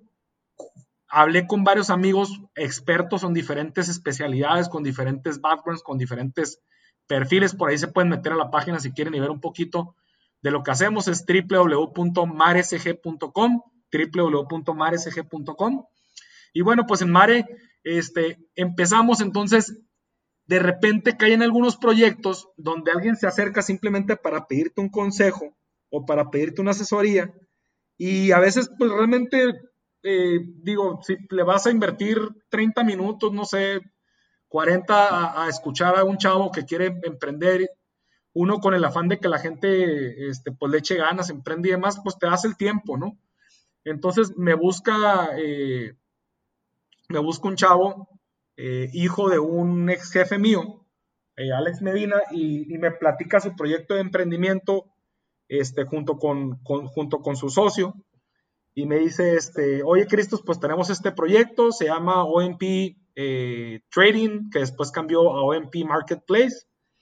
Ellos están en Monterrey y queremos emprender esto, ¿no? Era básicamente hacer consultoría en la parte de import-export y hacer como una parte de, de, broker o revender servicios relacionados con la industria. A mí me pareció un proyecto muy atractivo, muy interesante. Y les digo a ellos, después de les dije, les voy a regalar unas sesiones, vamos este, platicando, le tengo aprecio a tu papá, al buen Jesús Medina, que le tengo buena estima. Este, y le digo, te voy a regalar unas sesiones y vamos viendo qué, qué sucede, ¿no? Entonces ah, fuimos avanzando, la verdad que ellos los dos muy aplicados, Héctor y, Alex muy aplicados en la parte del proyecto. A veces llega gente que se acerca y te dice, oye, quiero hacer un proyecto, le dejas dos, tres tareas y ya no hicieron nada y pues su proyecto se quedó simplemente en una idea. Y algo bien importante, una idea no es un negocio, que lo tengan la gente claro. Toda la gente tiene ideas, pero el hecho de pasar de una idea a un negocio, hay que hacer varios pasos bien importantes. Entonces, pues ideas tiene todo el mundo, la verdad pero negocios, pues no todos. Entonces, este, que quede claro eso, no, no, es que yo tengo una idea millonaria, pues concrétala, cabrón, ejecútala y, dale, ¿no? dale este, pies, dale cabeza, ¿no? Dale cabeza y, y, empieza el paso uno al que, al que necesites. Entonces, bueno, total les digo, les digo con este proyecto OMP, eh, les dije, ¿qué necesitan para, ah, para empezar? Pues necesitamos dinero, necesitamos lana para enfocarnos totalmente. Entonces, uno después de ver Shark Tank varias veces, este, con un capital que tenés en, ese momento, después de, haber hecho un negocio exitoso de, todo mi recorrido, se pone uno en una cachucha de muy tiburón, de muy fregón, y dice, pues yo les compro una parte del negocio y a darle. Eh, me hago socio de ellos, les compro un porcentaje, prácticamente estábamos por partes iguales, y empezamos este proyecto de OMP Marketplace, donde empezamos un negocio de cero, sin ventas, porque no había ventas, pero hicimos todo el proceso donde una empresa, pues, por formal, así, hicimos un acta constitutiva allá en Monterrey. Este, yo le, como les platicaba, yo le tengo pues, nostalgia a la ciudad, la verdad, este, me gusta trabajar allá. Y rentamos una oficina, este, y todo. Desafortunadamente las cosas no se dieron como esperaban, el dinero se empezó a acabar, o sea, el dinero de lo que le invertimos pues empezó a ir, las ventas no se dieron como esperábamos, el negocio fue ahí cambiando. Y prácticamente este, pues yo les dije, ¿saben qué? Yo no puedo continuar financiando este proyecto, realmente pues, yo era el socio, manden. Inyectando. Sí, yo estaba inyectando, entonces prácticamente pues yo no era el socio, yo era el socio capitalista y como el coach, pero pues no había otro recurso, ¿no? Ellos, este, pues sus papás a lo mejor los apoyaban, digo, están chavos en, en, algunos gastos, pero realmente el negocio, yo era el, socio capitalista, entonces el dinero se fue acabando y, me pasó en ese momento una situación muy complicada que ahorita la, compartimos, un fraude que tuve, entonces, que me hicieron. Entonces les dije, ¿saben qué? No puedo continuar eh, inyectándole y la verdad es que pues busquen otro socio, yo me retiro del proyecto, no, no le estoy viendo al proyecto, este, pues pies ni cabeza de lo que platicamos, la verdad, o sea, y fue un fracaso para mí, la verdad, ese proyecto, ¿no? Este, fue un fracaso, ¿por qué? Porque perdí una cantidad importante de dinero, este, que ahorita me encantaría tenerla disponible. Perdí una cantidad importante de dinero, pero al final de cuentas fue un fracaso, sí, sí fue para mí fue un fracaso. A lo mejor para ellos, pues tal vez no, no lo sé, digo, terminamos en buenos términos y sé que Alex por ahí ahorita anda emprendiendo otro negocio de comida y demás y me da gusto, qué bueno. Terminamos en buenos términos, este, eh, pero simplemente las cosas pues, no, se dieron, Luis. Entonces, pues yo digo, si un emprendedor o una persona te diría que a todo le ha salido perfecto en la vida, pues yo creo que yo no le creería, ¿no? La verdad. Sí, los negocios, en los negocios juega mucho la ley de la probabilidad, ¿no? Tienes que intentar, intentar, porque intentar, intentar, porque a veces por por cada éxito hay unos cinco o seis fracasos, ¿no? O sea, no es, no es este de la noche a la mañana y, eso es lo que, lo que tienen que entender que, es echarle para adelante, es echarle para adelante y aferrarte a, que si quieres ser emprendedor, ahorita lo vamos a hablar como dijiste, lo de si ser emprendedor o ser godín, este, pues sus pros y sus contras, ¿no? Sí, sí, sí, totalmente de acuerdo, Luis. Este, digo, y de todo fracaso uno tiene que encontrar el aprendizaje. Yo te diría de ese proyecto de OMP Marketplace, Pues básicamente entré en una industria donde yo no tenía conocimiento de la industria. A lo mejor con las bases y lo que yo había hecho anteriormente, pues me sentí muy fregón y dije, le entro, puedo, tengo el recurso, le damos. Este, diferente a cuando inicié Sports, que este, pues, no tenía ni un peso, la verdad, pues, pues, estaba en rojo, estaba en cero. Este, en, la, en la parte de OMP era otro momento de mi vida. Eh, eh, tenía un, pues, utilidades, tenía un recurso ahí guardado.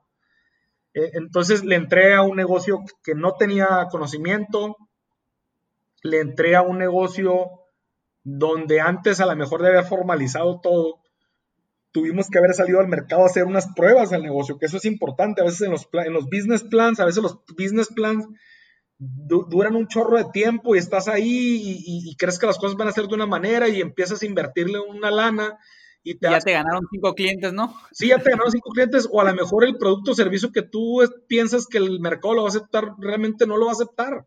A lo mejor lo que tú crees que pudiera ser no es lo que el mercado quiere. Entonces, siempre es bueno hacer un proceso a veces un poquito acelerado de, de la idea de negocio que tú tienes salir al mercado, buscar, ver si funciona y si no, regrésate como empezamos en Sports. Oye, yo tengo esta idea, vamos viendo si el tour funciona, pues el, producto les gustó, simplemente no fue negocio, ¿no? Este... Sí, no, y, es muy importante porque hay gente que dice, no, es que voy a hacer este negocio porque él ya lo hace y él tiene clientes y le va bien. Y empiezas a hacer, como tú dices, toda la, lo que, la cuestión legal, este, constituye, este, te gastas el, el poco dinero que tienes y cuando sales, pues tu, tu conocido sí tiene mercado, pero tú no, ¿no? Entonces yo no sé tú qué pienses que es mejor, si empezar totalmente con los cimientos o, o, buscar la venta primero. Yo creo que es importante buscar la venta. Obviamente, si tú estás empezando algo, un negocio desde cero, yo creo que es importante salir al mercado y hacer pruebas en el mercado.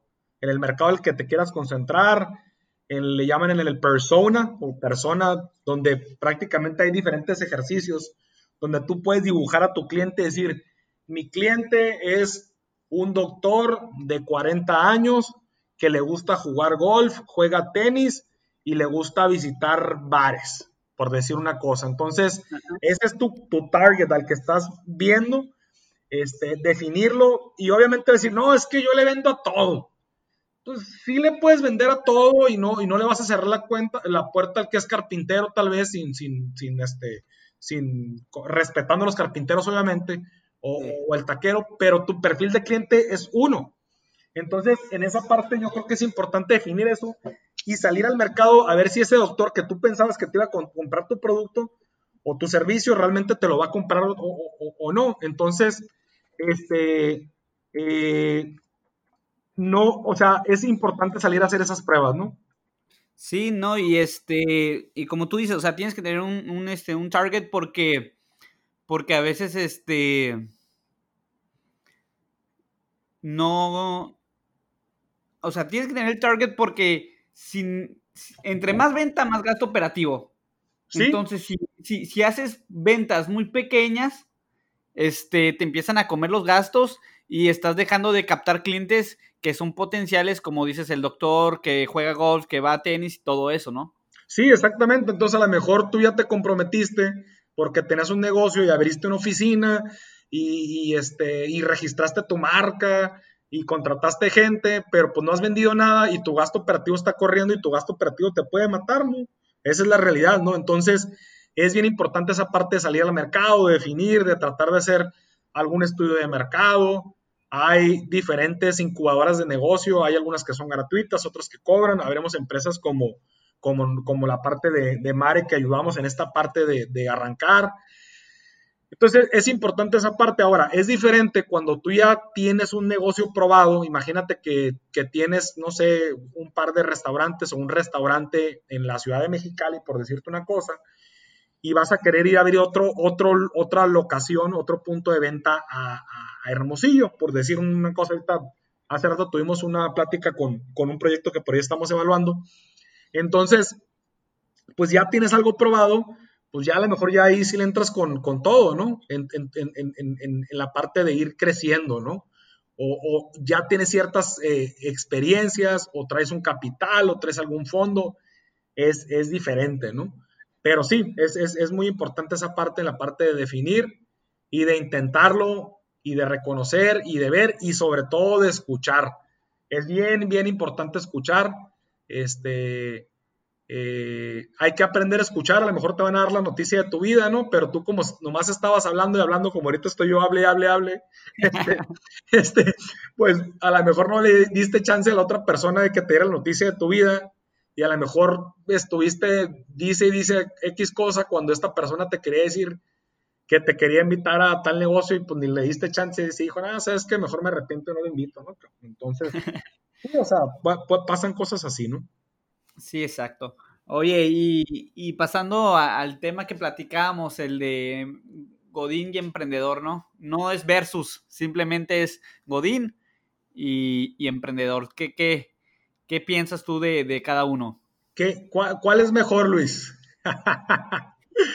Pues no, fíjate, es, ¿o tú qué crees saber? Échale.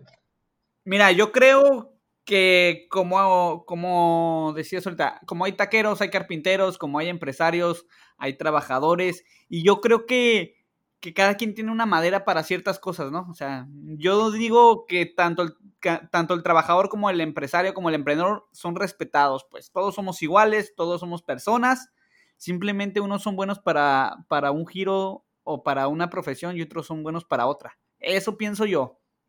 Sí, sí, definitivamente, ve Hace poco me llamó la atención porque un, muy buen amigo mío, Juan Pablo Estrata, que es un, amigo y, es, controversial, ¿no? Este, y me, llamó la atención porque por ahí desde mi Facebook personal, Cristos Valdés, eh, subimos como unos videos cortos, a lo mejor te ha tocado ver alguno, le llamamos las marecápsulas, donde damos como algún tip o consejo de, de negocio. empiezas con el guante.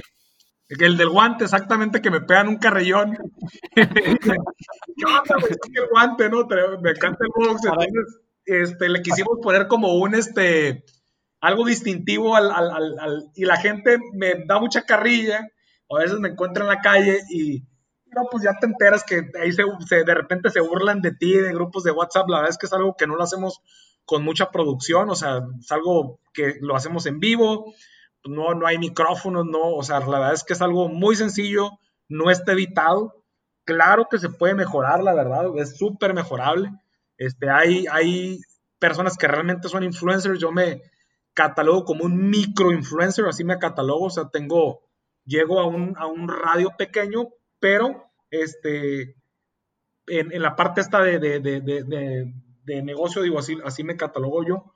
Este, entonces, pues hablábamos esa parte de las críticas donde, ah, pues este que se cree o demás, digo, que te valga gorro, no que te valga madre, diría yo.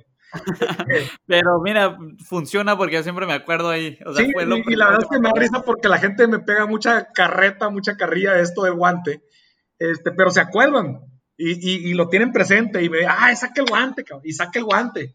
Entonces, nos ha servido para captar algunos clientes y para despertar ese interés o para que conozcan lo que hacemos, ¿no? Porque a veces no es fácil transmitir lo que uno hace o lo que a uno se dedica.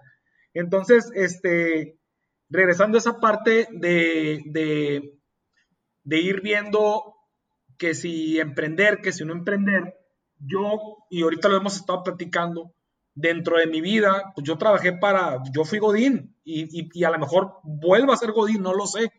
Este, a lo mejor vuelvo a ser Godín, o sea, no, no, no lo sé. Este, no sé lo que vaya a pasar en mi vida más adelante, no tenemos un libro escrito.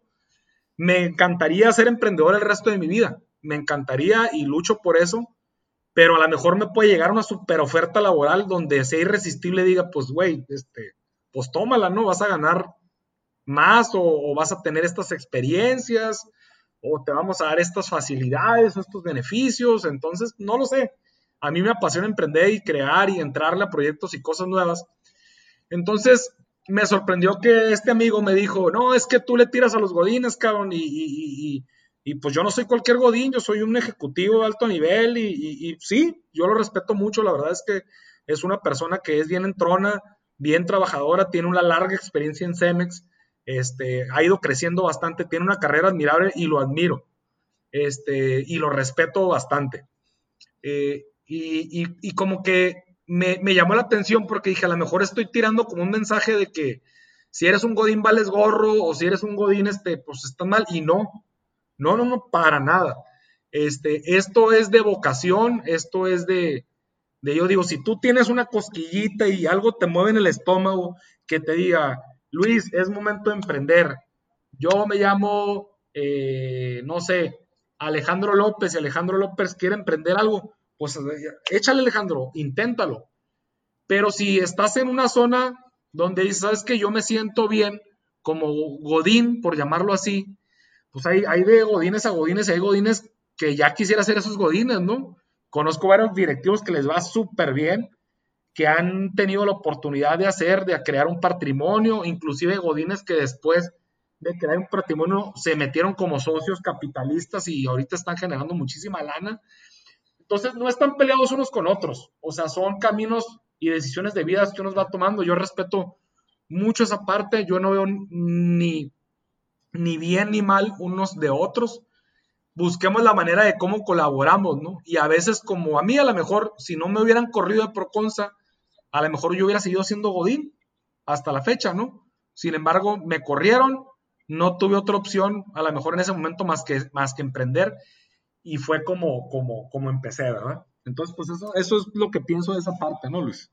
Sí, no, y este, y hay gente que, por ejemplo, si es Godín, pues debe de acercarse con algún conocido, algún familiar, algún amigo que le platique la verdad del emprendimiento, ¿no? Porque porque a veces no es como la pintan, a veces no es como es, y, dejan su trabajo, o a lo mejor no un trabajazo, pero un trabajo que te tiene tranquilo, te tiene, te tiene avanzando, y, entras ahora sí que a la turbulencia y ya, y, te da para abajo, ¿no? O, se pierden. Entonces, este, yo, es como todo, es de carácter. Hay, como tú que no aguantaste lo, la cuestión política, pues a lo mejor uno no aguanta ese tipo de ambiente y aguanta este, ¿no? Sí, Sí, definitivamente, ¿no? O sea, y, cada cosa tiene su reto, ¿no? Por ejemplo, yo te diría a veces, pues es complicado las, digamos, ventajas y desventajas tal vez, pues a lo mejor en la parte de desventajas del, ser Godín es que pues tienes un horario normalmente más rígido, digo, no cada trabajo es diferente, ¿no? Este, pues no te puedes a lo mejor mover tan fácilmente porque le reportas a un jefe, donde a lo mejor tienes que cumplir con ciertos horarios, con ciertas este, juntas, etcétera. Eh, a lo mejor eh, pues tienes un cierto límite, un tope de un salario que recibes eh, que está topado, o sea, porque puede ser aunque pudieras estar en un esquema de algún bono que te ganes. Hay ciertas, a lo mejor, por decirle desventajas, ¿no? Pero por otro lado, como Godín, pues tienes la seguridad social, a lo mejor la empresa te da muy buenas prestaciones, sabes y puedes hacer un plan a lo mejor más certero de decir, oye, pues cuento con este dinero, en diciembre me pagan mi aguinaldo. Este, entonces, eso también es muy bueno, ¿no? Y también hay empresas que te, que, como a mí, que fueron excelentes escuelas y que te dan la oportunidad de equivocarte con ellos. O sea que, que pues obviamente cuando uno está chavo y, no, ahorita nos, nos, seguimos equivocando, este, entonces tiene, tiene esa parte. Y en la parte del emprendimiento, este, pues toda la, toda la gente ve lo bonito del emprendimiento y, la parte fregona, ¿no? No, yo soy dueño de mi tiempo, yo gano lo que quiera, no tengo jefe, este, este, pues eh, ahorita está de moda ser emprendedor, qué fregón, pero pues, hay un chorro de cosas también donde, y ay, cabrón, ahora cómo le hago para pagar la nómina, y ay, caray, y ahora cómo, y, y, y, oye, pues un departamento de recursos humanos, pues no, existe, pues eso lo tienes que hacer tú, ¿no? El, emprendedor que, pues es, todo, es, el área de compras, de recursos humanos, de tecnología, de... Entonces, este es, eso, o sea, a veces no sé si es mejor tener un jefe o tener una, o, tener la nómina encima, ¿no? Sí, sí, sí, entonces viene esa parte y vienen cosas bien complicadas y, y, hablando donde, donde en el emprendimiento, lo decía, yo tuve una situación bien, bien cañona que eh, algunas personas lo saben. No voy a entrar ahorita en mucho detalle porque estoy en un proceso legal. Este, pero tuve una, una experiencia muy desafortunada. Una persona este, eh, donde sí voy a mencionar la empresa que se llama Mess Sports. El dueño de esta empresa es una persona que se dedica a hacer fraudes, lamentablemente, y esta persona tenía los derechos para comercializar eh, boletos de Super Bowl en, México. Digamos que era el, que tenía los derechos de marca eh, para comercializar. Los, los, este, tú no puedes hacer publicidad de decir, voy a vender boletos de las Chivas, por decir una cosa, eh, y, poner el logo de las Chivas y, del jugador ahorita, digo, no sé quién está jugando, este, pero pues en su momento está el Chicharito, por decir una cosa, ¿no? Este, eh, entonces, tú no puedes usar ni al Chicharito, ni a las Chivas, ni el logo de la, de la porque simplemente no tienen los derechos de ellos y estás lucrando con ellos. O sea, y eso es un tema legal que pues a veces uno no lo conoce cuando va empezando, ¿no? Entonces, esta empresa tenía los derechos, esto obviamente nos dio confianza, el, la NFL México nos mandó con ellos y en su momento cerramos una venta con un cliente para, para, pues, para llevarlos al Super Bowl y en ese momento el proveedor de boletos que más nos convenía a nosotros fue Mesa Sports. Le depositamos una cantidad muy fuerte de dinero, los boletos para Super Bowl son muy caros, más de 100 mil dólares, un lanón. Este, y básicamente un día antes, 24 horas del juego, esta persona nos dijo que no tenía nuestros boletos, que había tenido un problema y no nos entregó los boletos. Entonces viví el peor día de mi vida profesional, porque nosotros ya tenemos a los clientes allá, los clientes estaban súper contentos allá, hoy estamos en Atlanta, y pues el Super Bowl es mañana, y dónde están mis lugares, y esto y el otro. Me cae como balde de agua fría. La verdad es que fue, estuvo bien cabrón, porque tenemos 24 horas para resolver este problema y por mi mente en ningún motivo nunca pasó que íbamos a dejar a los clientes afuera. Los clientes ya no se, la empresa que llevó a los clientes ya no se ha pagado. Entonces, este, básicamente nos estábamos jugando el continuar con, con sports, con la parte de turismo, o ahí morirnos. ¿Por qué? Porque si no, si nuestros clientes no entraban al juego, pues prácticamente los, los defraudadores íbamos a ser nosotros, ¿no? sí, exacto. Entonces fue una película, la verdad que le podíamos dedicar un episodio a esa película, este, porque fue una pesadilla, este, eh, y estuvo bien cañón, este, en menos de 24 horas logramos conseguir los boletos, tuvimos que hacer un sinfín de cosas, este, Marial y mi esposa me ayudó junto con otras dos personas a moverse un día antes, tuvieron que, volar de, de San Diego a Atlanta para pues para hacer ahí algunas cosas y poder resolver este, esta situación. Eh, y afortunadamente logramos resolver la situación.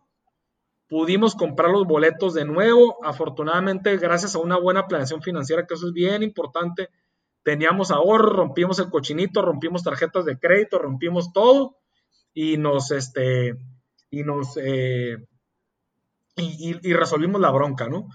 Entonces, los clientes ni se enteraron en ese momento, nada más se enteró de los directores que yo le, confié y le dije, no pude dormir ayer, cabrón. Esta es la, esta es la situación que está, este, que, pasamos, porque me dijo, ¿qué onda, Cristo? ¿No vas a entrar al juego? Y le dije, no, no. Le dije, olvídate que voy a entrar, o sea, tuvimos que comprar los boletos dos veces y, y ya, entonces, fue un reto, la verdad, después de esto, yo cuando me entregaron los boletos en la mano, pues, este, los volvemos a comprar, prácticamente lloré de la emoción de poder resolver el problema. Y ya, el evento... son, de esos, son de esos fracasos, logros del, em, del emprendedor que, que te suda todo el cuerpo, ¿no? Sí, dame un segundo, Luis, no me tardo, por favor. Ah.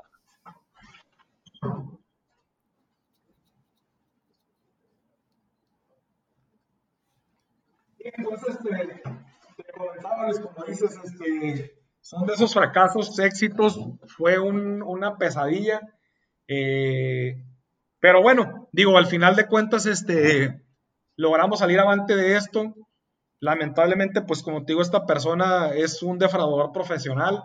Eh, nunca, ya pasaron, ya pasó más de un año de esto. Al día de hoy no hemos recuperado ni un centavo. La, verdad es que el, sistema eh, en México legal, pues no está muy bien. Entonces seguimos peleando ahí por, por algo que pues lamentablemente... Y también ha sido, fue un aprendizaje, ¿no? ¿Por qué? Porque porque cometimos algunos errores, lo tuvimos que haber investigado más, era una operación de mucho dinero, este, tuvimos que haber pedido más referencias, etcétera. Pero bueno, fue un aprendizaje. Eh, el evento lo repetimos este año, en este 2010, el 2020, perdón, con el último Super Bowl en, en Miami. Este, y pues ahí sí fue un éxito, la verdad, rotundo, porque todo ve excelente. Nosotros logramos hacer nuestro negocio, que obviamente el tiempo de todos vale y eso es bien importante. Señores, cobren su tiempo, su tiempo es valioso y su tiempo vale. Entonces, eh, a veces Dicen, es que no sé cobrar, pues está bien, a veces es difícil cobrar, pero hay que cobrar el tiempo, los estudios, la preparación, todo vale y pues tenemos que comer, tenemos que, necesitamos servicios médicos, necesitamos una vivienda, entonces pues también eso es importante, ¿no? Pero bueno, sí, sí, sí, entonces te, digo Luis, afortunadamente las cosas salieron muy bien en Miami, el, fue el mismo cliente que nos contrató de nuevo, que confió en nosotros de nuevo y eso pues nos permite continuar vivos a pesar de la maldita pinche pandemia.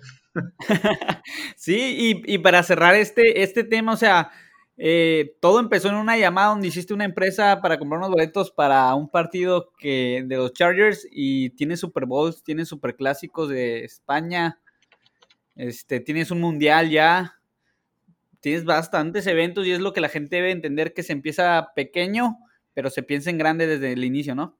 Sí, exactamente. Y eso, eh, tocando un poquito el tema de las nuevas generaciones, este, hay mucha crítica, y, lo he escuchado bastante, y, a lo mejor vas a coincidir conmigo, con el tema de los famosos millennials y, las otras generaciones, y entonces los baby boomers, que pues ya es gente un poquito en su etapa de retiro, este, critican a las nuevas generaciones y pareciera que había como, como esto mismo que platicábamos de godines emprendedores, pareciera como si fuera una lucha. Entonces, o, unos están bien, otros están mal. Ciertamente vivimos en un, mundo muy cambiante, ahorita lo estamos viviendo, donde estamos tratando de, salir de una pandemia que pues creo que el 90 o el 95% de la gente no la veamos venir, eso, eso es lo que yo pienso. Este, entonces, sí, ciertamente las nuevas generaciones a lo mejor piensan que merecen todo, está todo este tema de las redes sociales, del estilo de vida, de todo este rollo que, es muy cambiante a como les tocó a nuestros padres, a nuestros abuelos. Sin embargo, eh, creo yo que hay que aprender a convivir porque todos somos valiosos, ¿no? Yo en el equipo te podría decir que tengo millennials y trabajo excelentemente bien con ellos. Este, Belén Delgado trabaja con nosotros, ella ya tiene más de dos años trabajando con nosotros, tiene 20 o 21 años, empezó como de los, de los 18, 19, no sé. Y, este, y trabajamos excelentemente bien. Y así este, habemos otras personas más grandes, está Ricardo, está Sofía, está este eh, Javier, hay otras personas que pues ya eh, eh, hace recientemente queríamos, queríamos contratar a, alguien con un perfil de más experiencia, alguien pues por ahí de los sesenta y tantos años. Entonces, la verdad es que hay que encontrar las formas de trabajar y de embonar porque es tan valioso la experiencia de una persona que ya recorrió un largo camino, como también ese chavo que trae todas las ganas, que trae a lo mejor la tecnología, que trae las ganas de, de, crecer, de aprender. Entonces, si haces un buen mix de eso, seguramente te va bien. Y al final del día, uno como emprendedor, en mi caso, pues estoy muy consciente que tengo una, una edad eh, donde, donde voy a llegar a un punto donde a lo mejor no voy a tener la misma energía que tengo ahorita. Y voy a querer seguir generando negocio, querer seguir viviendo. Entonces, pues, ¿quién va a trabajar? Pues van a trabajar las nuevas generaciones. Y sería muy estúpido de mi parte decir, no, pues es que las nuevas generaciones no sirven. Tengo que ver cómo sí sirvan. ¿Para qué? Para que esas personas se sigan haciendo eh, responsables de los negocios, siga, sigamos creciendo y, irle dando, ¿no? Y si el día de mañana, pues Dios me permite, si llego a tener hijos en algún momento, ahorita digo, no tengo la fortuna de tenerlos, pues ellos también te irán aprendiendo y, en mis negocios, que yo me veo que van a continuar los negocios, así lo pienso, pues no van a estar mis hijos por un tema de sangre nada más, va a estar la persona al frente que esté mayor capacitada y que tenga las mejores herramientas para continuar, ¿no?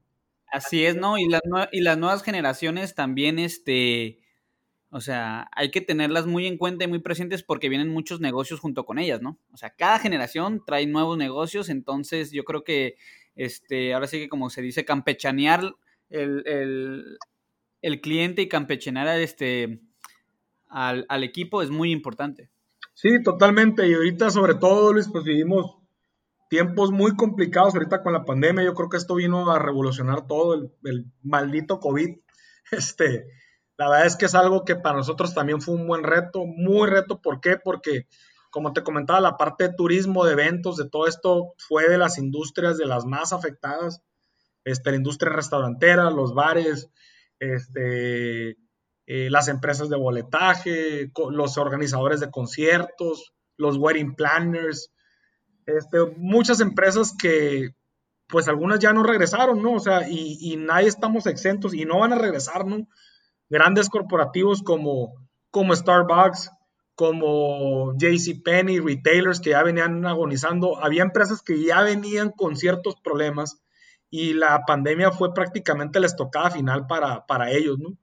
Eh, sí, y así como, o sea, en este tipo de, o este episodio que estamos viviendo como, así que como humanidad, tanto las grandes empresas como las chicas se vieron afectadas. Y hay grandes, muy grandes que ya cerraron y otras que van a cerrar, que tienen, vienen uno o dos años críticos para ver si se salvan. Y este y es momento de, innovar, ¿no? Es momento de innovar y, darle la vuelta a la página, tener otro enfoque y, estar positivos, porque si uno se queda ahí asustado, pues no caminas y te mueres en el camino. Sí, totalmente. Yo la verdad te lo comparto y lo, se lo comparto aquí a la, a la audiencia yo viví un proceso de duelo con esto del, del, COVID. ¿Por qué? Porque iniciamos el año súper bien, con clientes nuevos, con proyectos, con planes, con todo. De repente, y, y, lo, y lo platiqué con mi psicólogo, ¿no? Yo tengo un psicólogo desde hace varios años con el que me ha apoyado. Este, Renato Arón Landeros lo súper recomiendo.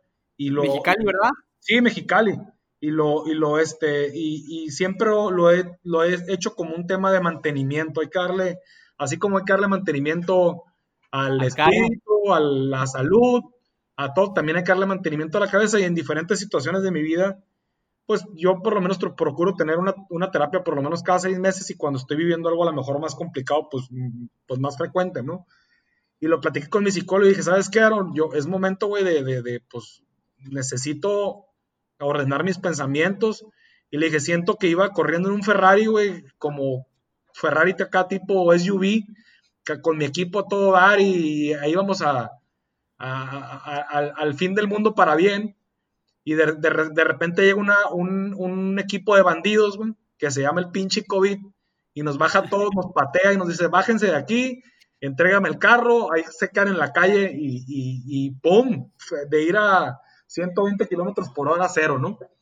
Sí, dio en la madre, dio en la madre duro a muchísima gente y, tú ves que la gente está tratando de, ahora sí que no sé cómo vaya a sonar, pero de sobrevivir, o sea, estás viendo que los que tenían empleo se quedaron sin empleo y están emprendiendo y los que están emprendiendo ya quebraron y, ahí va, ahí va la situación, entonces es una guerra donde están cayendo soldados y otros se están levantando, ¿no? Sí, entonces viene este punto donde para mí yo te diría, primero estaba enojado, estaba encabronado, la verdad, por, porque, porque, oye, ¿por qué? O sea, y luego, ¿por qué está pasando esto? Si ya teníamos esto y pues vienen las cancelaciones de eventos y luego a la madre, ¿cómo le vamos a hacer para pagar los gastos? Entonces, viví un proceso literal de un duelo, primeramente enojado, primeramente muy estresado, luego enojado, luego triste, y viene después el proceso de aceptar y de decir, ok, ni modo, esta es la realidad, estas son las cosas, tenemos que ver cómo le vamos a hacer.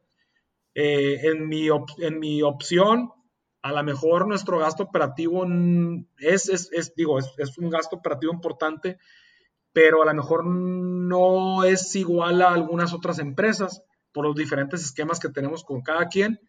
Entonces nosotros decidimos mantener al equipo y a los prestadores de servicios que tenemos y demás. Nos vamos a aguantarlos y vamos a tener que ajustar este, eh, eh, salarios y vamos a tener que ajustar los tiempos. Seguimos por tres meses después de marzo por ahí como eh, pagando digamos al 100% y después nos tuvimos que ajustar todos al 50 incluyéndome a mí a, apretarme en cinturón y todo, ¿no? Este, ese plan ahorita, pues digo, estamos octubre, lo planeamos, yo lo planeé prácticamente junto con Ana, que es nuestra, Ana Flores, que también este, es nuestra contadora administradora y también da servicios ella.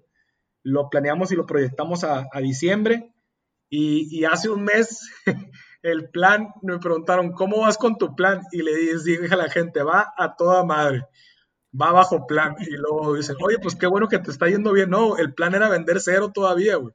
Seguimos. Ese es el plan. Este, en la parte de turismo, porque en la parte de Mare dijimos, bueno, nos vamos a enfocar en, en desarrollar consultoría. Afortunadamente nos cayeron unos proyectos por ahí de gente que confió en nosotros y por ahí empezamos a generar ingresos, no a lo mejor lo que veníamos este, haciendo, pero pues a, enfocarse, a, innovar, a darle demás. Y afortunadamente dentro del equipo empezamos a rebotar algunas ideas y no debo decir que se me ocurrió a mí porque fue parte de, un rebotar ideas.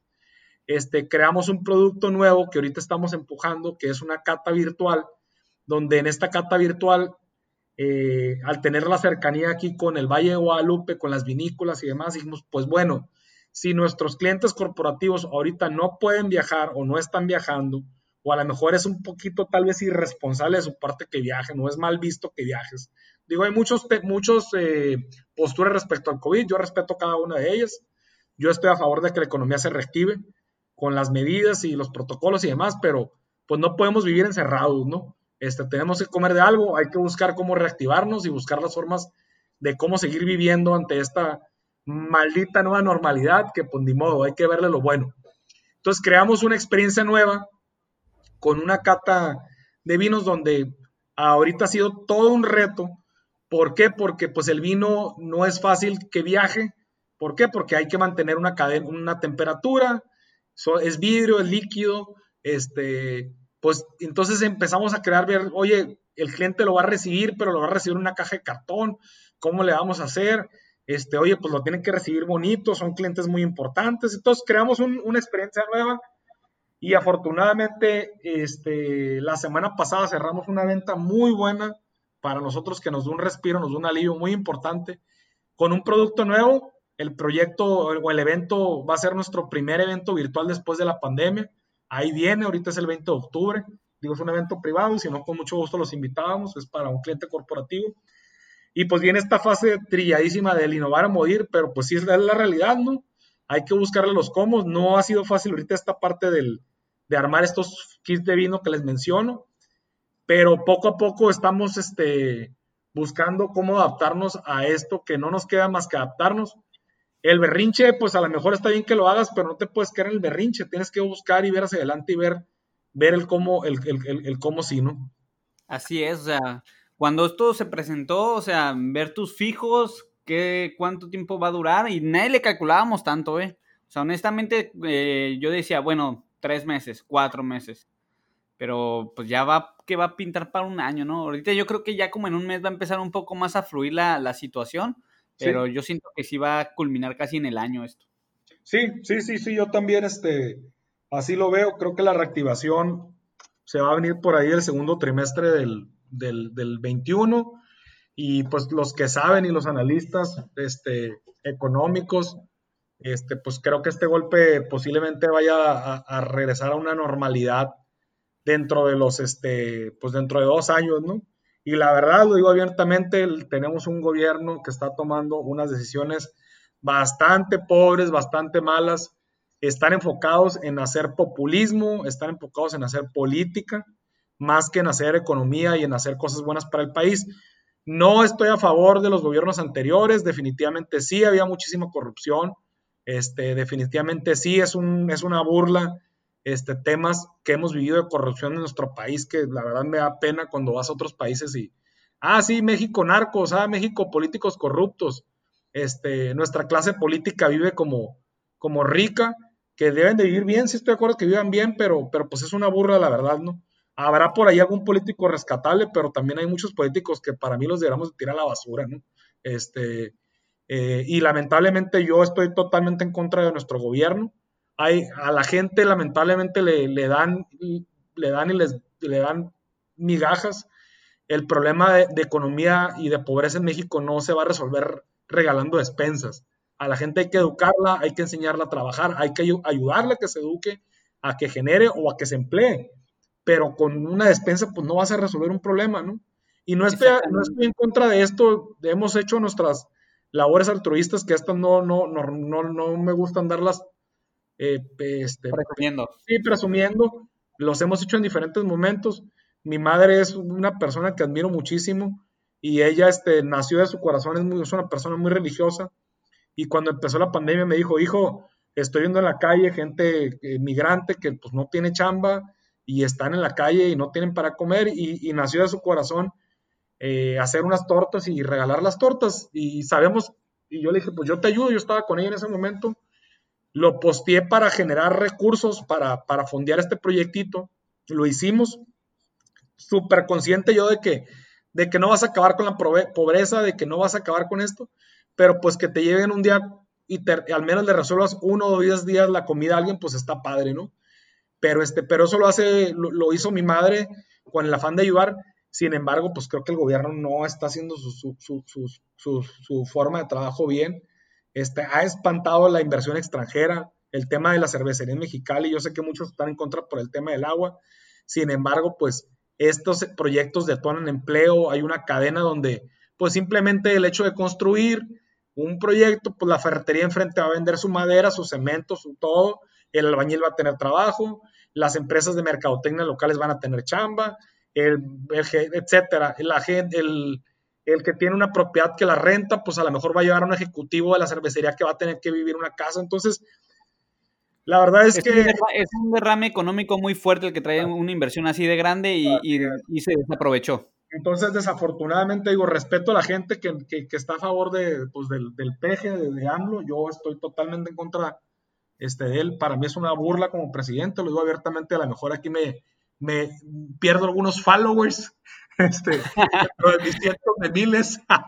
Este, es que la, la, la, la, cuestión política es, hay unos que, que, les duele mucho, ¿no? O sea, no, no, digo de quién estoy y de quién no estoy, o sea, pero simplemente hay gente que sí se apega mucho a la, a la política y, les, y, les, y, les duele, ¿no? Lo toman muy en serio cuando yo digo, pues ni siquiera este perteneces al partido o algo, pero bueno, ¿no? Ya son temas que si, como tú dices, los tocas, se vuelve un un pues, hervidero. como la religión, o sea, algunos creyentes, otros no creyentes, yo no, no, este, no estoy libre de pecado para nada, ni, ni, ni he llevado una vida perfecta, a lo mejor en lo personal, este, pero pues yo nací en una religión católica y, bueno, ¿no? Pero respeto al cristiano, al budista o al ateo, ¿no?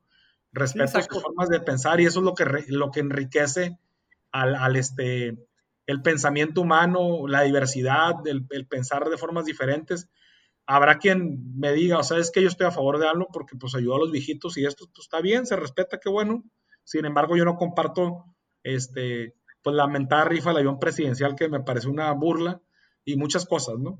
Pero bueno, pues es parte de la vida de los negocios con lo que tenemos que vivir en el entorno y lo que tenemos que darle, Luis. Y pues de mi parte, te quisiera decir, este, pues muchas gracias, te deseo mucho éxito en este proyecto que estás emprendiendo. Espero que nos extendimos un poquito, pero espero que, espero que a la gente le, sirva. Esta es mi historia, no tengo la verdad absoluta, no, no este, no quiere decir que como me han funcionado las cosas a los otros les va a funcionar, no necesariamente, pero este, pues bueno, no, o sea, al final de cuentas, este, es compartir pues, mis vivencias, mis experiencias, y pues también aprovecho para ponerme a sus órdenes. Este, me pueden encontrar en, Facebook y en Instagram como Cristos Valdés con K de kilo y con Z. Este, dentro de las empresas, este, eh, www.nomadhg.com, www.nomadhg.com y maresg.com. Eh, y pues estoy a sus órdenes, siempre con la intención de apoyarlos, de echarle ganas, de que les vaya bien en, la vida y este y pues a darle y siempre muy agradecido, muy agradecido con, con las personas que en mi vida me han ayudado, mi familia, amigos, mentores, este, jefes, este, siempre, siempre, siempre los llevo en mi vida y en el corazón. Va, Cristos, pues te agradezco bastante, primero que nada, el haber compartido este, las experiencias. Y como tú dices, ninguno tenemos la verdad absoluta, pero es como la situación como un libro, a lo mejor hay un solo capítulo que te marca y ojalá pues este, la gente escuchando el mensaje y, las vivencias puedan encontrar este, un camino o una, o una esperanza y que vean que, todo es posible, ¿no? Aprovecho para, me voy a aventar un comercial, Luis, aprovecho para invitarlos. el, el, próximo viernes 16 de octubre eh, se va a hacer el primer foro eh, virtual inmobiliario de la zona costa. Este es el próximo 16 eh, de octubre, la página donde no tiene costo. Vamos a platicar un poquito de la parte de turismo como un motor de inversión aquí en la, en la baja, en la zona costa. Por ahí van a, yo voy a participar como, como, como dentro del panel, como expositor. Por ahí también otros, otras personas que tienen una trayectoria importante. Eh, si les interesa esta parte del real estate, de la parte de inversiones, de propiedades y demás, que pues nosotros también arrancamos nuestro proyecto que es Casa Mare y que estamos pensando replicarlo. Este, eh, se pueden registrar en la página, les digo, no tiene ningún costo. La página es www.dabajarealestate.com. Se escribe eh, THE, da baja, realestate.com. Eh, se pueden registrar ahí, no tiene ningún costo y pues los invito a que se sumen a, a participar y sean godines o sean emprendedores, lo que sean. Yo el mensaje que les digo, hagan lo que les apasiona, busquen ser felices en su vida. No venimos a este mundo a ser infelices y eso es lo más importante, aún así sean músicos, sean dedicados al arte, nada más, pues mi consejo es, hagan lo que quieran, todo está bien, cuidando pues algunas cosas obviamente que no, que no sean malas y pues que no sean una carga para, los, para la sociedad o para alguien más. Es todo. Gracias. Va, Cristos, eh, pues muchas gracias, te mando un fuerte abrazo y que estés bien, hermano. Gracias, hasta luego. Hasta luego. Gracias gente por haber estado en este primer episodio y nos vemos en el próximo. Hasta pronto.